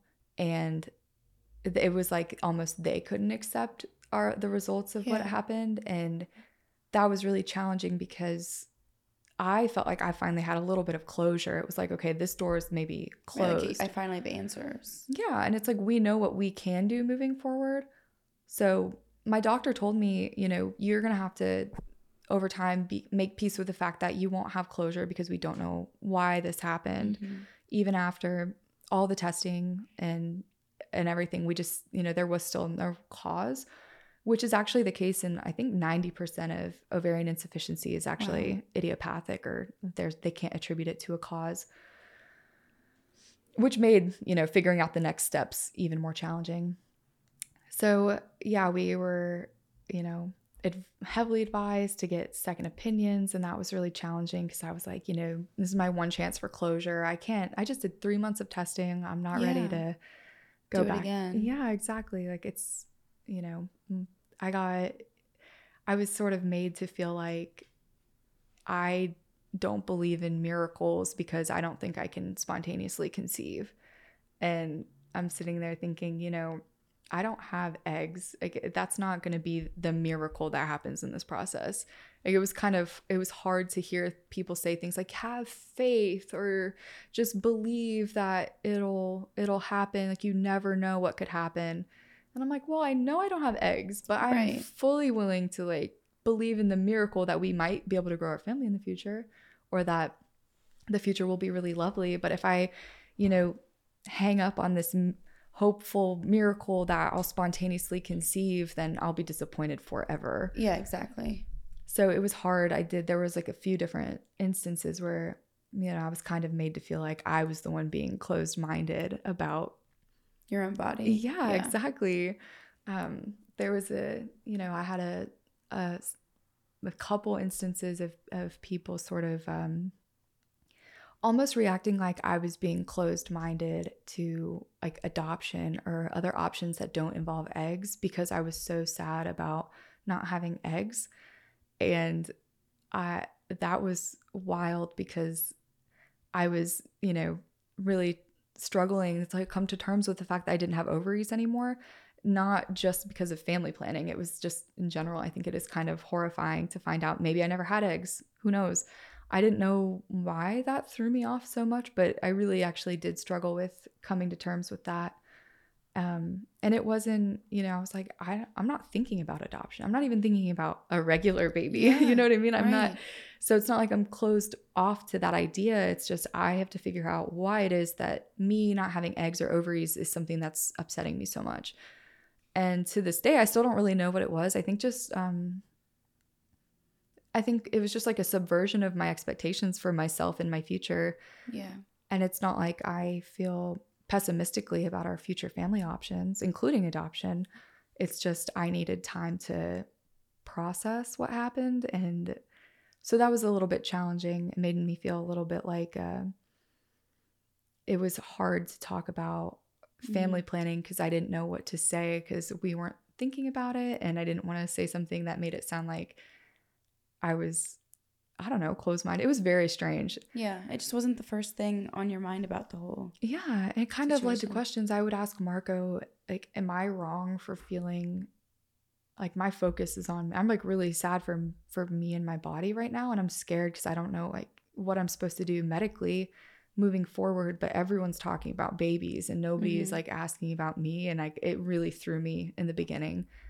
Um I just needed time to kind of get my feet under me and now I'm a lot more open to talking about the future but at the time before I even had a plan for hormone therapy, before I even knew what I was supposed to do for supplements, I was still, you know, not sure what to do to just treat menopause in general. Right. It just felt like everyone was like skipping over all those steps and and being like, "We're going to have this baby." I'm like, "What baby?" Yeah. There's not a baby yet. Right.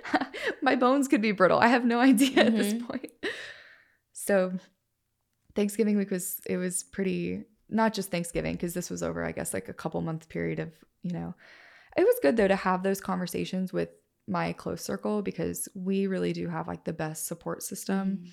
and I tell Marco all the time that uh it's like we had the best case for like the worst case scenario Yeah. you know with our our friends and family were really awesome and it was it was good to be asked things that maybe pushed my own personal boundaries because Yeah. then I knew what my boundaries were whereas if you know I'd been asked that by like a coworker or a friend maybe it would have been um harder to handle gracefully than with my family I could be like oh mm, actually you know that question maybe made me feel a little bit attacked or made me made, made me feel a little bit sad or whatever Right. um, so that kind of segues into then December, Marco goes on his trip. And this is only a week later after our appointment. You know, our family was in town for most of it, and we really didn't have too much time to sit down with the two of us and Mm-hmm. figure out how we felt. And that was, I think, probably the hardest aspect about it for him because he was always, you know, his biggest priority just being like, Am I doing okay? Which I super appreciate. Um, but I know that it was hard on him to know that his he had this work trip coming up and he was going to be leaving me with so many Right. questions and um so yeah december was kind of it was a really important month for me because i kind of made a commitment to myself to sort of work through i don't want to say work through my grief just all in one month but for the time that he was gone i really wanted to kind of answer some of those questions that i was having in my mind so that by the time he got back we could you know meet at the same starting Yeah. line and heal together from there and look forward to the future so I did a few different things. Like I said, I met with my gynecologist, my primary care provider, and a nutritionist. Um, I also started doing audio journaling. And Okay. it was funny because I was listening to those audio journals before I came here today. Mm-hmm. Um, and I left, it's funny, I don't remember doing this, but I left so many notes to my future self. I'm like, future Hanna, if you're listening, I hope that, you know, you can listen to this and smile and feel better about where you're at. And I really, I do. I was, it was yeah. very nice. Um, audio journaling really helped a lot with just processing my feelings and try to answer questions like why I really struggled with guilt after finding out that I had no eggs. And I'm like, what is that about? I mean, like, why am I feeling, um, why am I feeling so guilty? And Yeah. like, was it something I did that caused this? Because we don't know. So we don't know if maybe it's my fault. And um, being able to f- vocally process the just the confusing emotions that I had was really helpful for me. I went back to my gynecologist and saw, like I said, the guy's wife, who was now my main gynecologist, to talk about hormone therapy. Mhm. I was initially pretty averse to the idea of it because the thing is, I told her my big fear is that if I go back on hormone therapy, you know, I had the worst experiences with birth control growing up. Right. And I know for a fact that my endometriosis will come back in response to me having estrogen again. Mm-hmm. So, excuse me. So it was a matter of finding a balance where I could have estrogen and progesterone and not trigger an endometriosis flare. And how do you find that balance? Um, she pretty much told me, you know, if you are left untreated, you'll perpetually have these hot flashes and you'll be miserable. you'll be miserable you have higher risk for a heart attack like soon and then you um you know your bones all this stuff so i was like okay maybe the endometriosis is not as bad as Yeah. a cardiovascular event um, we talked about some options and by the time of my appointment which was let's see I think it was like january or february it had been since april that i had had estrogen so I was starting to actually suffer from the um, genitourinary syndrome of menopause, which are just, you know, the typical um, like vaginal and urinary s- symptoms that you Mhm. sort of affiliate, vaginal dryness being the main one. And that can lead to complications down the road, mostly vaginal atrophy, which so your the lining of the vagina actually needs estrogen to maintain its integrity. And what happens when you're postmenopausal is that lack of estrogen causes that um, vaginal lining to thin and become dry. And if, you know, I'll be in menopause for a much longer time than anybody else. Right. So there's like the chance that it could get so dry and thin that it fully just shuts. And that's, I was like, let's try to, let's get in front of that. You know, my doctors were like, oh, we'll treat the vaginal atrophy. I'm like, can we not get in front of it maybe? Like, let's, let's do, can we uh, try to avoid that at all costs? Um, so by the time I had my gynecologist appointment, I really was um, having, you know, like I would go on like a long run, and by the end, Mhm. it felt like the vaginal dryness. It honestly, it's hard to describe, but it felt like almost like chafing, but like on the inside. Really? Yeah, it was super uncomfortable.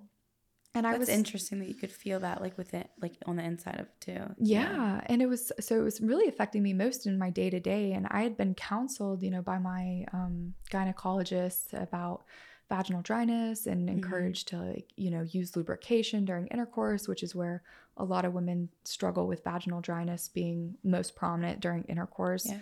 Because it can lead to painful sex, which makes sense. But for me, it's like, you know, during intercourse, you can use lube and that Yeah. helps. But like when I'm on a run or if I'm standing in the pharmacy all day and I have this vaginal dryness, I'm not going to go lube up like Right. at work. You know what I mean? So yeah. for me, I think the vaginal dryness and sort of like the urinary um, syndrome was more of a problem in my Mhm. regular day to day than versus like in my intimate life. Right.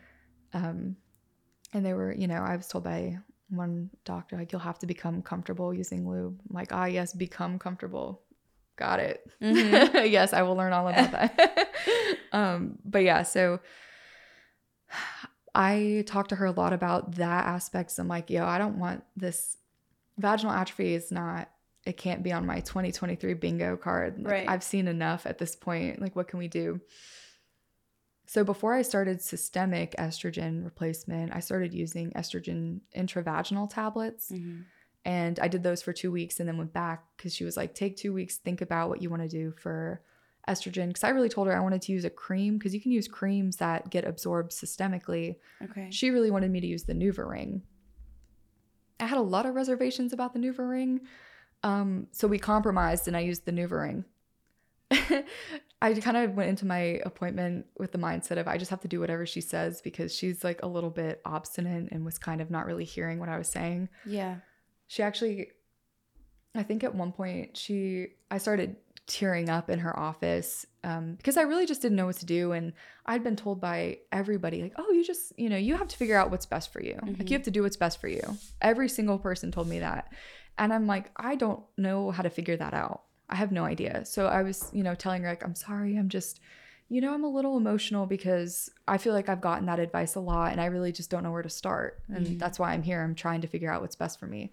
And she said see your your body needs estrogen. You're crying for no reason. It's a sign that you need to start supplementing with your estrogen again i was like for no reason Yeah. i just I, I, explained agree. I it have plenty of reasons. yeah i was like i thought i was kind of eloquent with how i just explained that Uh huh. decision fatigue and all that but yeah so i just decided i was going to try whatever she wanted me to try Mm-hmm. um, and I started NuvaRing in, I think, March. Um, and it was really nice because after a week, the hot flashes went away. And I Oh, have not had a hot flash since, which is Good. Fabulous. I'm sure it's a big relief. oh my gosh, the quality of life that I got back. So, and I mean, I was waking up every hour and a half in the middle of the night, sweating, like throwing the covers off. And now that I can sleep a little bit more soundly, I Mhm. felt I slept through the night. I had the most productive day of my entire life Yeah. the next day. I was like, holy cow, I'm like a superhuman now. But I was still, um, I'm still like relatively new to using NuvaRing. Mhm. It hasn't been that long, and I it's not the perfect solution for me. I've noticed. Part of the problem is that NuvaRing is only FDA approved for contraception, Mm-hmm. and the way that it's used is you do three weeks on and then one week off to have a period. Right. But I don't have a period, so Mhm. she told me just use it all four weeks. And in that last week of the month, I noticed that um, it's almost like I go through menopause again the last week of every month with. NuvaRing. And I read the package insert, and the drug information says you can wear it for four weeks. But I noticed in the last week, I do get like vaginal dryness, like pretty badly. Mhm. Um, it messes with my mood a lot. It makes me nauseous. And then every time I change my ring, I get really nauseous. And I think it's because of just, you know, Right. The- yeah. ebb and flow versus if it was more constant. So I've not yet cracked the code on exactly what's going to be best for hormone replacement. I use the intravaginal estrogen tablets a lot during that last week before I changed my ring, but I can't go three weeks on and change my ring because insurance won't pay for you to fill it soon, like that soon, like a week early every month, unfortunately. So I don't really know moving forward what I'm going to do about that. And it's Um, still all pretty like new and fresh too. That it's like I feel like it- with anything, it's a lot of trial and error and like experimenting to see, like you said, what works best for you. Definitely. And if you recall, I have an appointment coming up on June 6th of 2023 that I never canceled because I forgot about it. Mm-hmm. And so it's with, you know, the initial clinic they referred me to. So I was like, oh, this is perfect. I'll go see them. And then, you know, they'll, you know, maybe at this point be able to tell me if my hormones are where they're supposed to be with the NuvaRing. So you'll get testing again. What I think, I'm not going to go through all the fertility testing again, but what I'm hoping that they'll do is just draw my hormone levels again. Okay. Because I haven't had them looked at since I started hormone replacement Mhm. therapy. And I don't think they're as high as they're supposed to be. Okay. Um, the guideline recommendations for ovarian insufficiency are to um, supplement with systemic estrogen and topical estrogen. And ovarian insufficiency, you tend to need more estrogen than just regular hormone replacement therapy and Mhm. menopause because you're ideally trying to get your estrogen back up to like the appropriate level for your age. Right. Um, so my theory is uh, that I just don't think I'm quite all the way back up where I need to be, Yeah. and I can just tell because of the breakthrough menopause symptoms I still struggle with. So I'm hoping that if they can remeasure my hormone levels, maybe they can find a way to optimize the Mhm. therapy I'm currently on, um, which would be nice because it would save me a trip going back to my regular gynecologist who doesn't. Um, I don't think I, she just gets an idea and then wants to do it. I don't think she Right. really listens to me very well. Mm-hmm. Um, so that was a big that was a big change. I also went to my primary care provider and we had just regular labs drawn, um, which was how I learned that when you're in menopause, your cholesterol spikes, which I didn't know until I got my lipid panel done, and now I have high cholesterol, which was I was like awesome. Yeah. Just add, add that to the list. Yes, it was like great, fabulous. Love to hear it.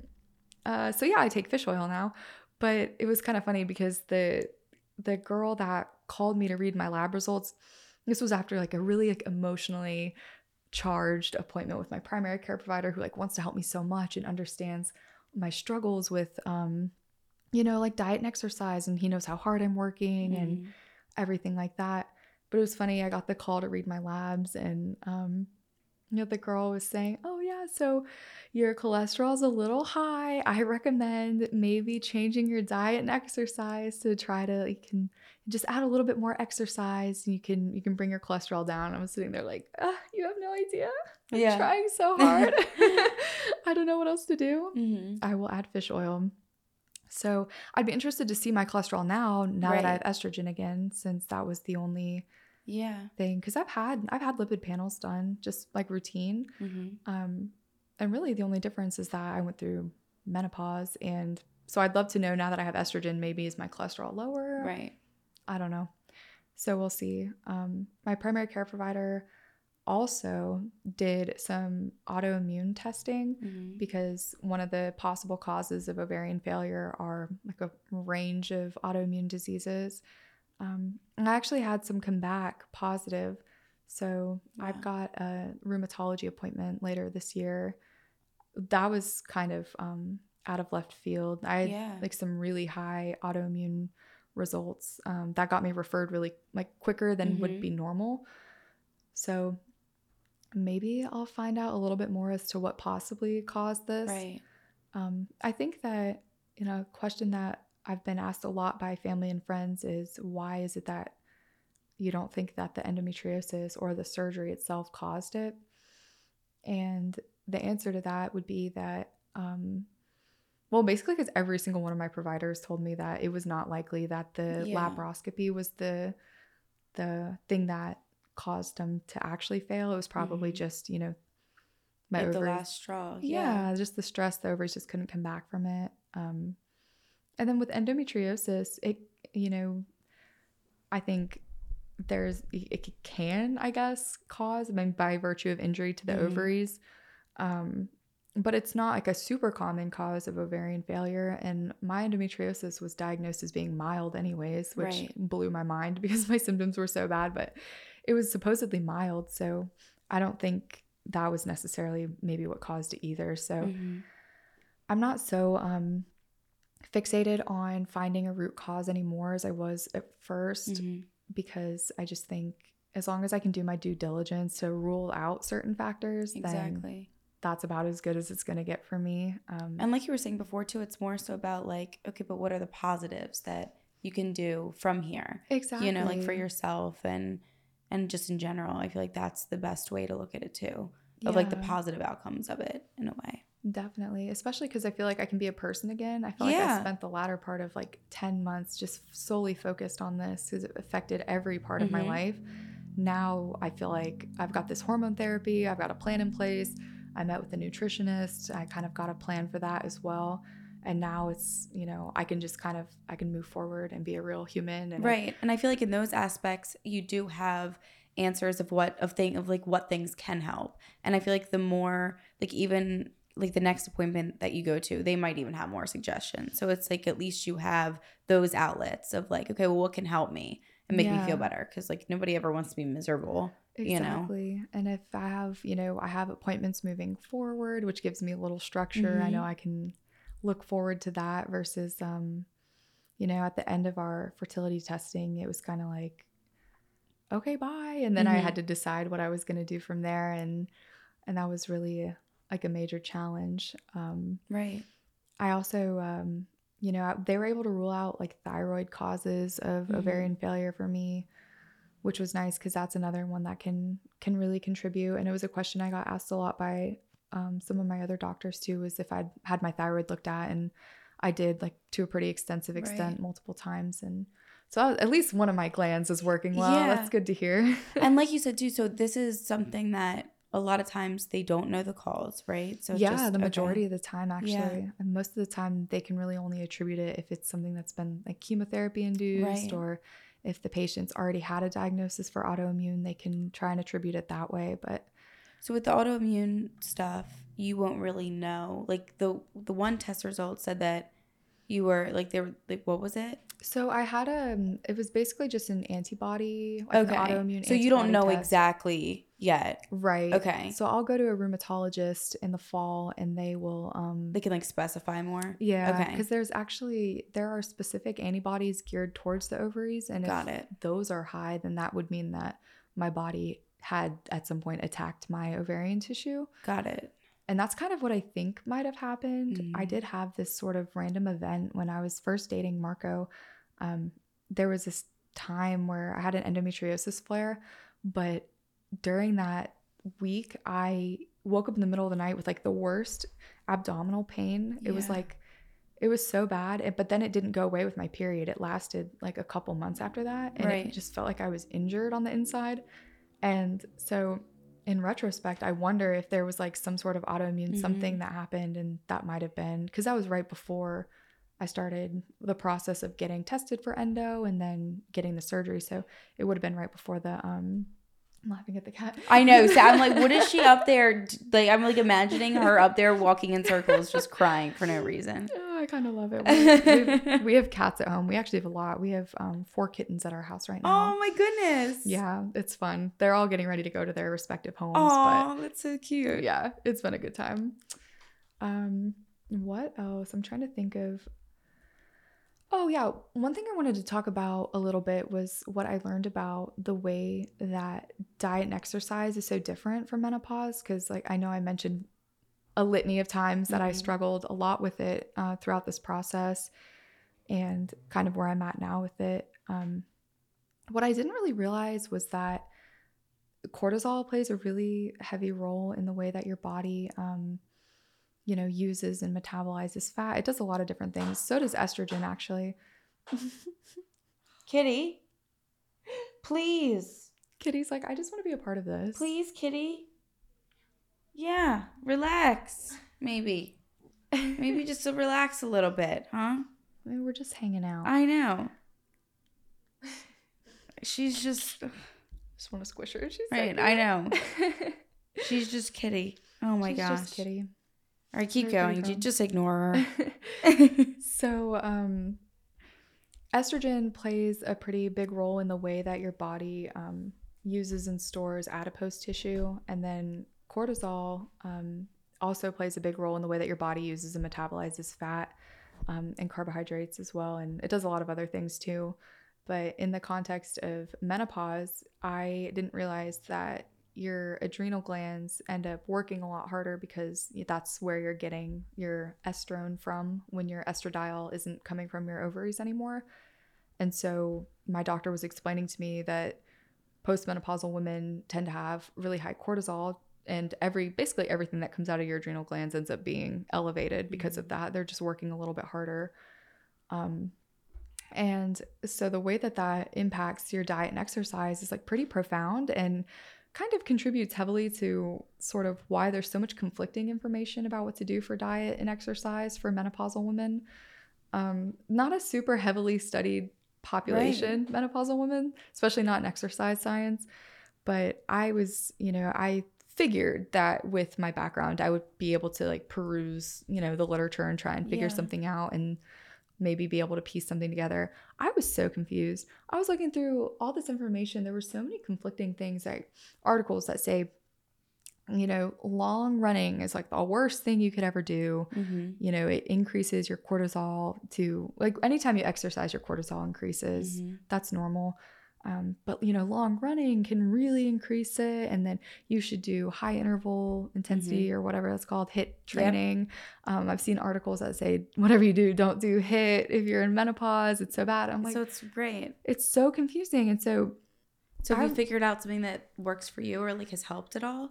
so I, you know, this kind of all forced me to really um, have a lot more grounded expectations for fitness and lifestyle, which has been really nice. Um, so most of my my fitness is geared towards just general health and bone health, and yeah. um, which is good because it's not it's not so much about like a you The know look. Yeah. and and I think that's a lot better too because. I, I really like running. Um, I just find it really relaxing. So I Mhm. would do a lot of like long running. So all of a sudden I'm seeing all this information like don't long run. Right. I'm like, oh no, what am I gonna do?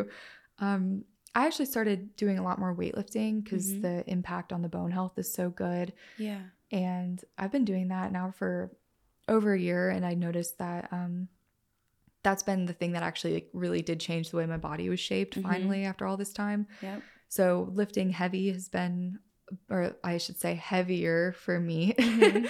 lifting heavier has been a lot better.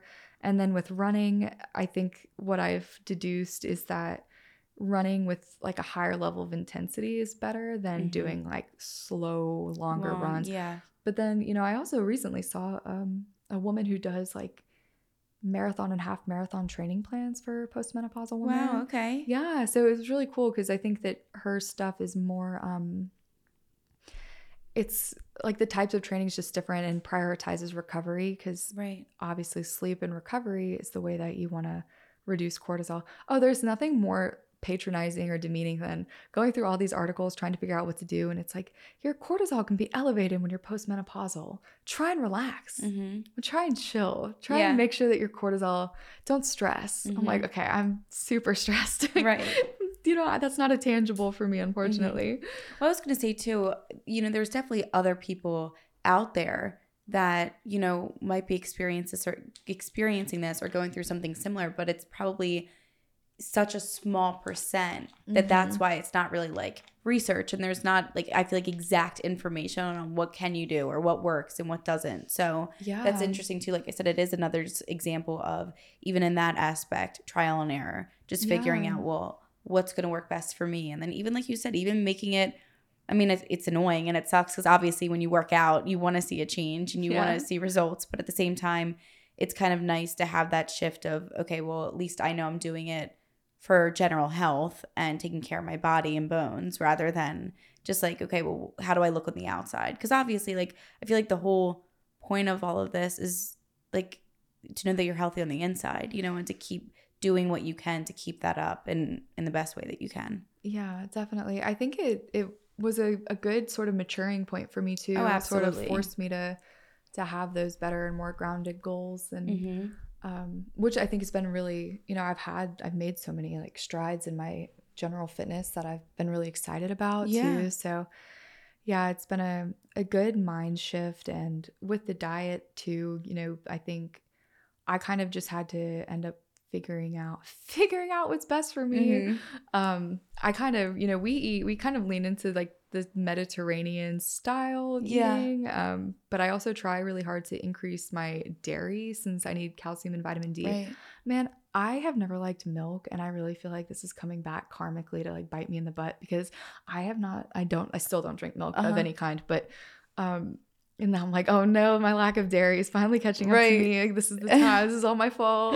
I need Yeah. to eat more cheese. Thank Oh goodness my I'm not lactose intolerant. At least I have that going for me. Mm-hmm. But yeah, so it's definitely been a major lifestyle shift in in a lot of ways I think are oh, I will say I am really glad that I am young enough to be able to make new habits because Right. I imagine for women who experience these drastic changes when Mhm. they're like 40 and 50, that's like 40 and 50 years of habits Right. of like eating and moving and I, you know, silver lining is that at least I can figure out, you know, the things that are sustainable for me Absolutely. and continue to do them moving forward. yeah. I'm like searching for silver linings everywhere, but Mhm. that's been one of the the positives. And then another thing to what you said about the fact that you know only a small percentage of the Yeah. population is affected. I'm definitely sort of reliant on research for women who are postmenopausal, but you know, like you said, that still doesn't a lot of that stuff is they compensate by doing age-based research. Right. And I'm not 50. No. So even What's I was going to say too, I think automatically people kind of just ha- know that the older you get, your metabolism slows down. So it's like it's harder to lose weight when you work out and you have to kind of watch what you eat more. But yeah, like you said, that's more like age based. yeah. So when you're younger and like I said, if they're like the percentage is probably so small of like girls that are going through this. So it's like it, it doesn't really line up at all. It doesn't. It's hard. Mhm. It's um I even, you know, initially I tried to find like support groups that Yeah. of, of girls with the same issue as me, but at the time that I was looking for them, I think it was just a little too like soon, a little too Mhm. raw. I just felt like I need to Process. yeah, like take a step back and figure out what I'm feeling first, but um yeah, it's interesting because I the age like the age related changes. I remember, you know, being early to mid 20s, you start to notice like things change Right. so what was really interesting was um, after the surgery, just seeing everything go to like the millionth extent and being able to be like, oh, so this is like the estrogen Mhm. stuff versus the, you know, what I normally affiliate with aging. And Right. actually, one thing that was two things that were really affected were my skin and my hair. And I noticed that I didn't, I used to have normal skin. Now I have like really dry skin. And yeah. even with estrogen replacement therapy, I um I still deal with dry skin for the first time in my Right. life. Um, and then it was kind of funny. I went and got my hair done, and it was like a month after I started NuvaRing. And my hairdresser was like, "Wow, your hair's really grown a lot." Mhm. She was like, "What? It's just like it feels so healthy. Like, what did what are you doing to it?" I was like, "Estrogen, I guess."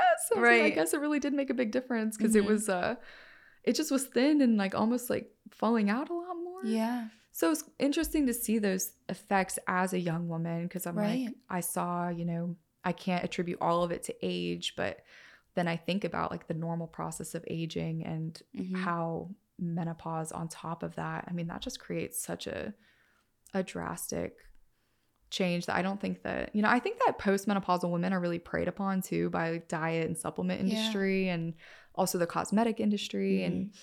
right now, you know, anti-aging is sort of everything in terms of like what's trendy right now and stuff, but um not a lot being done about, you know, research into things that can actually help with Right. health and wellness like exercise science studies on postmenopausal women or people with um different hormone statuses in general. Mhm. And there's like so many different kinds of hormone disorders or reproductive health disorders that affect men and women. Absolutely. You just don't really see them represented a lot in No. literature and it makes sense because it's such a small probably um it's not like a super profitable market but yeah.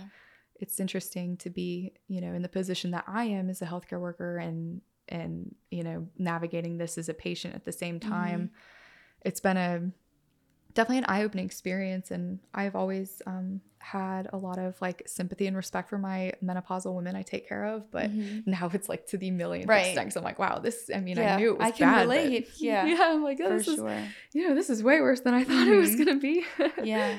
And it's interesting too, because kind of going back to what you were saying before about all of the questions, and I feel like people around you, obviously family and friends, like there I feel like natural reaction and question is like, oh, what about kids and stuff? But I feel like it probably is easy to forget and kind of brush over like what you were going through, even physically, like all of the, like all those years and all that time of like the pain and like even prior to any of this, but like the periods too. yeah And it's like I feel like there was never like a break for you to just like get yourself together and figure out like okay, where how can I get to a point where I actually feel good and like I have it together and process and like have my own things down and then I can like worry about and think about those kind of things in the future.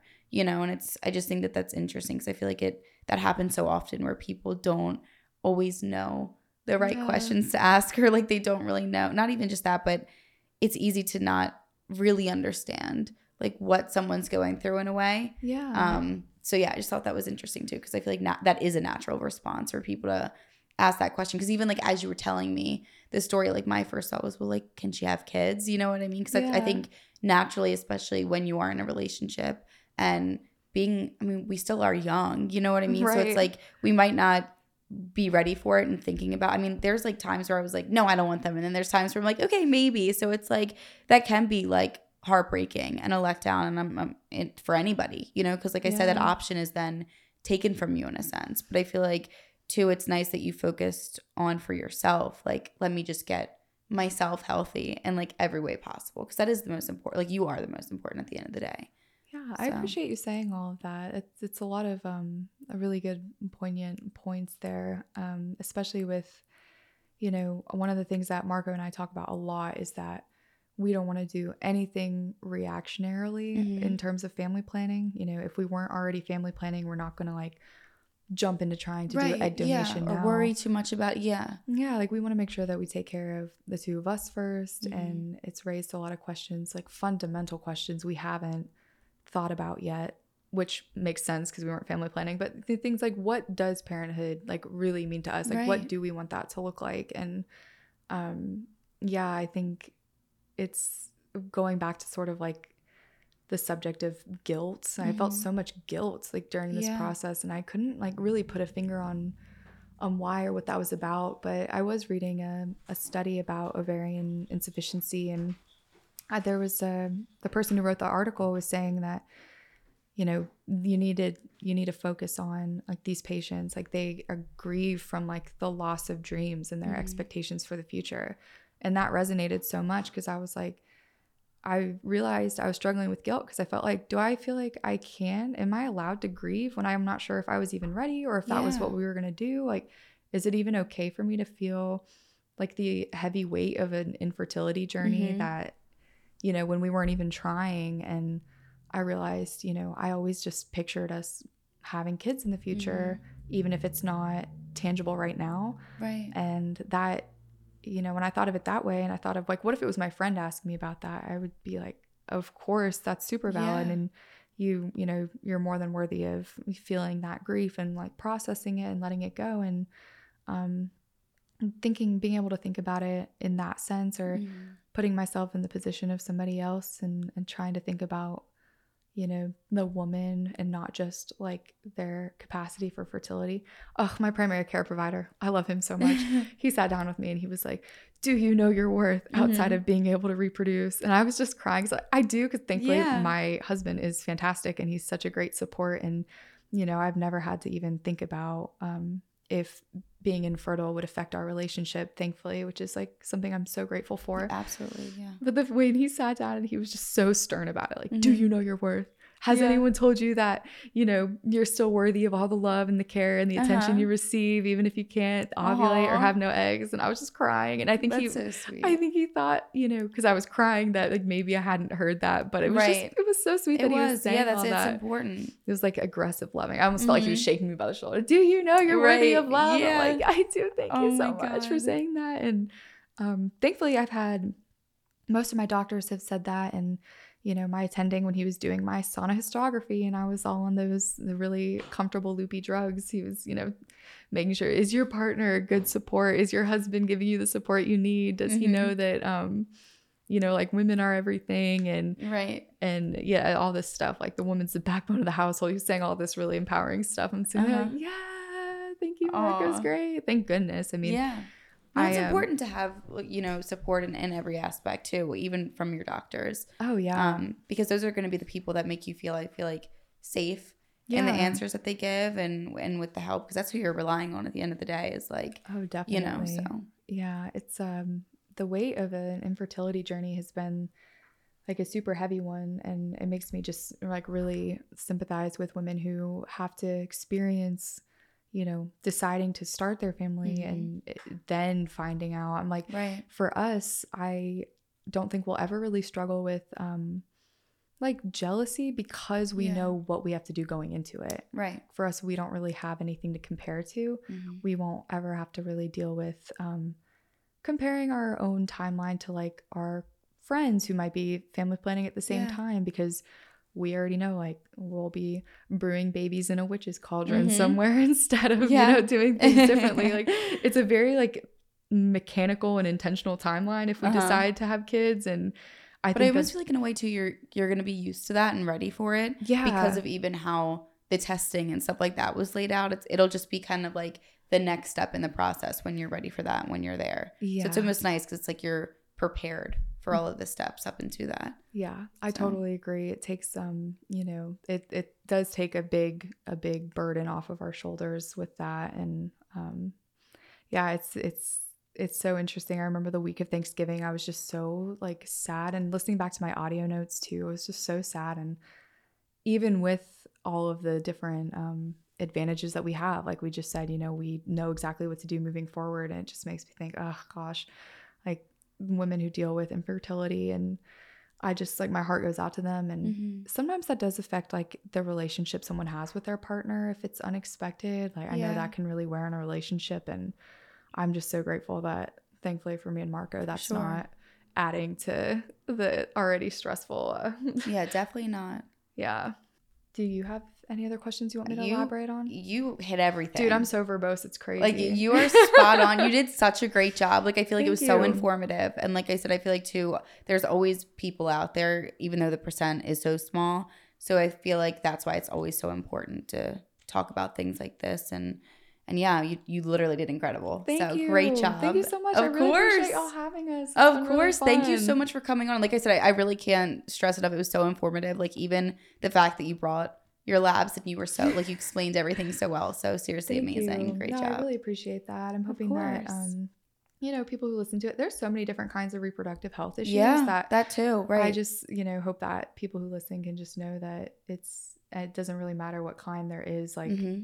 It's such a big community of people who right. struggle. So yeah, for sure. together. For and sure. health issues in general. Like I just feel like even if it's like no matter what issues you're having i feel like it's it's always the same kind of routine of like with these tests and not mm-hmm. really necessarily having answers and then it takes forever to get them and it's just i think so so many people can probably relate to just the process on its own yeah. of of all of that which is just a total pain but i feel like once you kind of get through it and you have some of the answers and clarity it's like then you can kind of start on your path of like a new way of living and like adjusting to that. So yeah, definitely. But yeah, no, but thank you. You did so good. Seriously. so much, guys. Of course, of course. Great job.